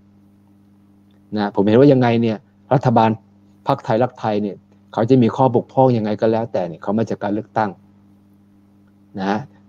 แล้วมาจากการเลือกตั้ง ภายใต้รัฐมนูลปี 40 ซึ่งเป็นรัฐมนูลฉบับที่ค่อนข้างดีทีเดียวนะฮะและในแง่นี้เนี่ยการใช้อำนาจทหารไปรัฐประหารโค่นรัฐบาลไทยรักไทยจึงเป็นสิ่งที่ผมไม่เห็นด้วย ครับในแง่นั้นเพราะฉะนั้นในแง่นั้นเนี่ยผมยังเห็นว่าในในเวลานั้นเนี่ยพรรคไทย พรรคไทยรักไทยและคุณทักษิณยังมีความชอบธรรมในทางการเมือง อยู่แล้วนั้นที่ที่ไม่สมควรที่จะถูกกระทำแบบนั้น นะเออและในทางนั้น เมื่อผมไม่เห็นด้วยกับรัฐรัฐรัฐรัฐประหารปี 49 มันก็เลยอัดมันก็เลยเป็นอัตโนมัติว่าผมเนี่ยมีความมีความเห็นอกเห็นใจในสิ่งที่พรรคไทยและไทยถูกกระทำและคุณทักษิณถูกกระทำ นะก็ที่ก็ที่ตรงนี้ว่าเป็นสิ่งที่มันไม่ไม่เป็นธรรมนะแต่จุดที่ทำให้ผมนี่วิพากษ์วิจารณ์พวกเขามากขึ้น แล้วก็รุนแรงมากขึ้นก็เริ่มตั้งแต่พรบนี่นี่นิรโทษกรรมเมาเข่ง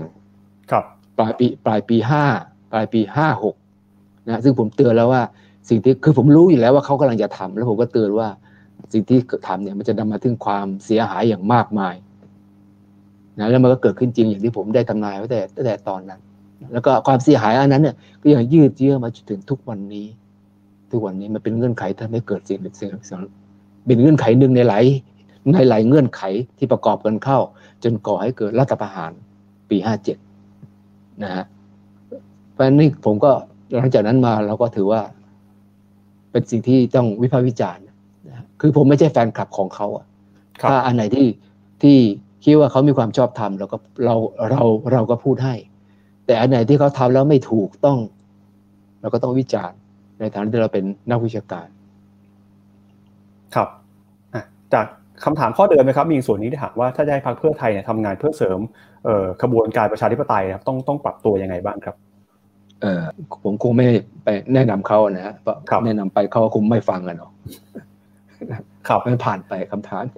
นะฮะไม่มีประโยชน์ที่ผมจะไปแนะนำเลยเพราะที่ผ่านมาเนี่ยห้าหกเจ็ดปีสิบปีมันเนี่ยผมแนะนำมาได้เยอะเขาไม่เคยฟังผมเลยนะเออไม่เคยฟังผมเลย เพราะว่าก็เหมือนกันก็คือพักเขาก็มีผลประโยชน์มีแนวทางของเขาอะนะอะไรอย่างเงี้ยซึ่งสิ่งที่ผมแนะนำไปเนี่ยบางทีมันไม่ได้เข้าอย่างเช่น พรบนิสกรรมเหมาเข่งอย่างเงี้ยนะผมไม่ผมไม่เห็นด้วยเนี่ย แต่แนวทางเขา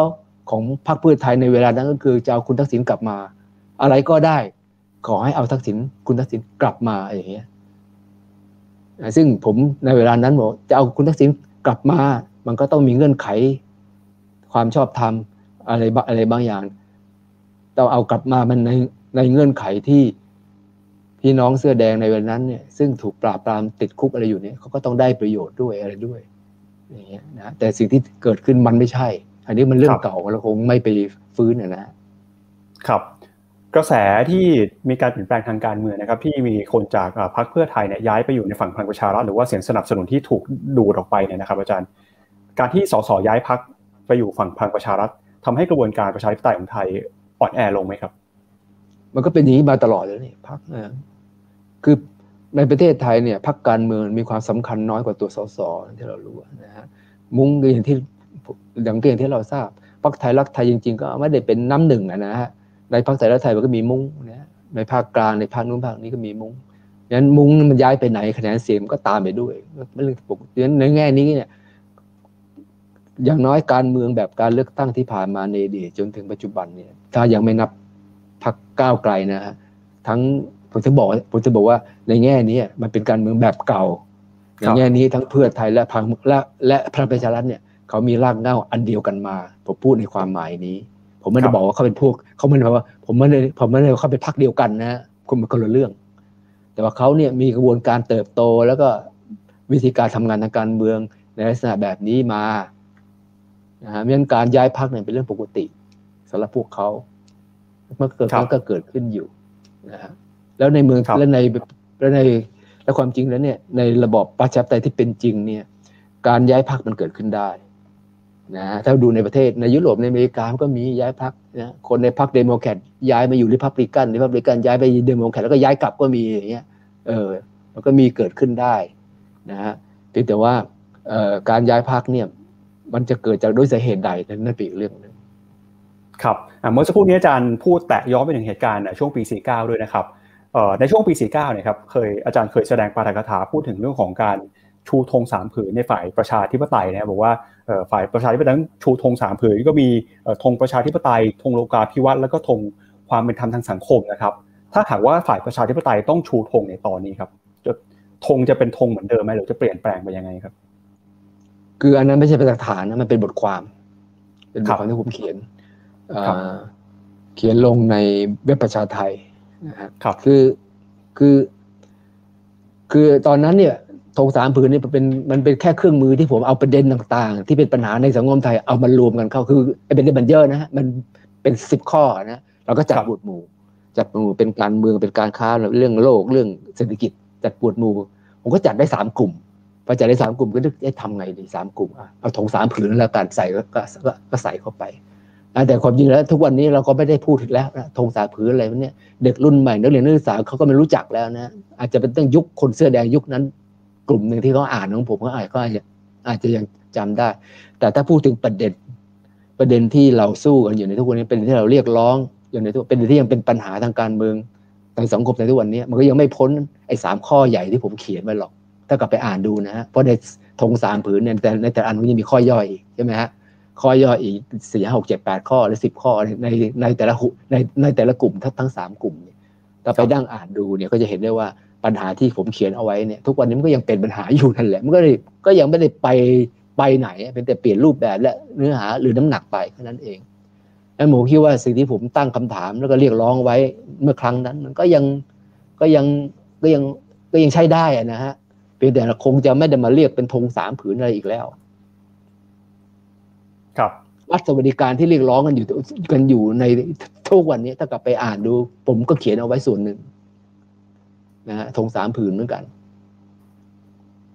ได้ครับเดี๋ยวมาดูคำถามสุดท้ายของวันนี้นะครับ มีคนบอกว่าการเมืองแบบคนเดือนตุลาครับ เริ่มเอาแล้วนะครับ เพราะว่าตามการเมืองเพดานใหม่ไม่ทัน ในฐานะคนรุ่น 6 ตุลาอาจารย์มองประเด็นเรื่องนี้ยังไงอยากชวนวิพากษ์คนเดือนตุลาหน่อยนะครับ คือถ้าพูดถึงคนเดือนตุลานี่มัน คือถ้าคุณนี้ถ้าคุณนิยามว่าหมายถึงคนที่เคลื่อนไหวช่วง 14 ตุลา 16 ถึง 6 ตุลา1 19กลุ่มคนกลุ่มนี้อันดับแรกมีความหลากหลายนะแล้วแล้วระยะสามสิบสี่สี่สิบปีมันนี้ผมบอกเลยว่าส่วนใหญ่นะฮะส่วนใหญ่เกินครึ่งหกสิบเจ็ดสิบเปอร์เซ็นต์แปดสิบเปอร์เซ็นต์เลยเขาเปลี่ยนไปเป็นผู้ฝ่ายขวาหมดแล้วนะเป็นผู้อ่านนิยมอยู่อยู่ในระบบอยู่กับตำแหน่งหน้าที่อยู่กับผลประโยชน์ไปกันจนเกือบหมดแล้วนะนั้น ที่ยังแอคทีฟทางการเมืองที่ยังมีบทบาทอยู่เนี่ยมันก็น้อยมากนะเป็นกลุ่มเล็กๆ น้อยมากแล้วก็แล้วก็กระจายกระจายอยู่ตามภาคการเมืองอยู่ภาครัฐบาลก็มีอยู่ภาคอยู่ภาคฝ่ายค้านภาคต่าง ๆ ก็ก็ดีเพราะฉะนั้นพูดถึงคนเดือนตุลาโดยรวมๆเนี่ยมันยากมาก ครับอ่ามันยากมากแต่ถ้าพูดถึงเฉพาะกลุ่มคนเดือนตุลาที่อยู่ฝั่งประชาธิปไตยอยู่เนี่ยนะฮะมันก็เอ่อมันก็เอ่อ มันก็จะมีกลุ่มแคร์กลุ่มหนึ่งนะฮะแล้วก็กลุ่มที่ตอนหลังเข้ามารวมตัวเขาเรียกกลุ่มอะไรนะกลุ่มคนเดือนตุลาห่วงใยอะไรผมจำชื่อเขาไม่ได้แล้วชื่อมันยาวนั้นที่เขาออกมาเคลื่อนไหว ผมก็เอ่อผมก็เห็นด้วยนะว่า กลุ่มคนโดนตุลาโดยส่วนใหญ่เนี่ยตามการเมืองของคนรุ่นใหม่ไม่ทันนะฮะแล้วก็อาจจะด้วยประสบการณ์เฉพาะรุ่นของเขาเนี่ยนะฮะทำให้เขายังมีติดเพดานติดข้อจำกัดอยู่ ที่จะไม่ข้ามพ้นอะไรบางสิ่งบางอย่างขีดจำกัดของตัวเอง นั้นก็ยังตีกรอบของตัวเองว่าเคลื่อนไหวอยู่ในเงื่อนไขเพียงเท่านี้อย่างนี้แค่นี้ข้ามไปมากไปกว่านี้เขาไม่เอาอะไรจากประสบการณ์ที่เขามีข้อปัญหาใหญ่ของกลุ่มคนดึกของกลุ่มคนดึกตอนที่ผมเจอมาเนี่ยนะที่ผมเจอมาอย่างน้อยที่ผมไปสัมผัสด้วยตัวเองมาเนี่ยก็คือเขายังยึดติดในประสบการณ์เดิม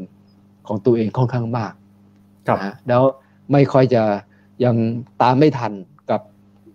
สิ่งที่เกิดขึ้นในช่วงระยะตั้งแต่ ปลายปีที่แล้วกลางปีที่แล้วจนถึงทุกวันนี้นะคนเดือนตุลาที่ที่ก้าวตามทันที่ก้าวที่ก้าวก้าวตามทันเนี่ยที่ผมเจอเนี่ยมักจะเป็นคนที่ไม่มีชื่อเสียง เป็นคนที่ยังเคลื่อนไหวเคลื่อนไหวอยู่หลังฉากตั้งนู่นทำนี่ให้เงินสนับสนุนโอนเงินบริจาคไปชุมนุม ไปเคลื่อนไหวไปนั่งชุมนุมฟังอ่าพิปรายด้วยอะไรด้วยทั้งที่อาอายุและสังขารมันก็ไม่เอื้อแล้วเลยก็ยังไปอยู่ แต่ พวกนี้ส่วนใหญ่จะไม่มีชื่อมีเสียง ไม่ได้เป็นเซเลบมาออกรายการคุณอะไรแบบนี้ หรือมาออกนั่นออกนี่คนมาสัมภาษณ์สื่อให้ความสนใจอะไร มันไม่ใช่คนแบบนั้นนะฮะแต่ว่ากลุ่มคนที่โดดเด่นเนี่ยที่ที่ผมเจอเจอเนี่ยยังตามการเมืองไม่ทันและเท่าที่ผมดูเนี่ยเขายังไม่เข้าใจคนรุ่นใหม่ ยังไม่เข้าใจการเมืองของคนรุ่นใหม่ ไม่แม้กระทั่งไม่เข้าใจพักก้าวไกล หรืออนาคตใหม่ซาซาเรือสามเจอเนี่ยเป็นเรื่องที่น่าน่า น่าเสียดายมากนะงั้นการที่คุณถามมาว่าการเมืองแบบคนเดือนตุลามันเอาแล้วใช่ไหมก็คงตอบว่าใช่ ครับ คุณคุณเข้าใจถูกแล้วได้ครับนะแต่แต่แต่แต่ขอบอกหนึ่งนะฮะว่าผมไม่เคยบอกว่าผมเป็นคนเดือนตุลานะฮะผมไม่เคยบอกนะฮะแล้วก็ยาวผมเข้าเอาไปรวมด้วยนะฮะนะครับ ขอยืนตรงนี้ ได้ครับอาจารย์โอ้วันนี้คร บถ้วนทุกประเด็นนะที่เราคุยกันมาตั้งแต่เรื่องโควิดนะครับไล่เรียงกันมาจนถึงสถานการณ์การเมืองของเราในปัจจุบัน เรื่องของควบหน้าทางการเมืองการต่อสู้ทางความคิดนะครับ แล้วก็มาจนถึงประเด็นเรื่องปัญหาในอดีตที่ผ่านมาหลายเรื่องเลยนะครับ ก็วันนี้นะครับทีมงานวันโอวันครับขอขอบพระคุณรองศาสตราจารย์ดรพิชิตได้ขีดกิจสมบูรณ์นะครับขอบพระคุณอาจารย์มากเลยครับสวัสดีครับ ครับท่านอาจารย์พิชิตนะครับก็เป็นอดีตอาจารย์จากคณะเศรษฐศาสตร์มหาวิทยาลัยธรรมศาสตร์นะครับก็สำหรับวันโอวันวันออนวันในสัปดาห์นี้นะครับก็ขอบพระคุณคุณผู้ชมทุกท่านที่ติดตามแล้วก็อยู่กันมาคอมเมนต์กันมานะครับวันนี้มีหลายท่านแสดงความคิดเห็นน่าสนใจมากๆเลยนะครับสำหรับสัปดาห์หน้าครับเดี๋ยวรอดูนะครับว่าทีมงานจะเชิญใครมาแน่นอนว่าเป็นประเด็นที่อยู่ในกระแสสังคมการเมืองที่ร้อนแรงอยู่ในขณะนี้แน่นอนนะฮะก็ยังไงครับติดตามช่องทางการออกอากาศช่องทาง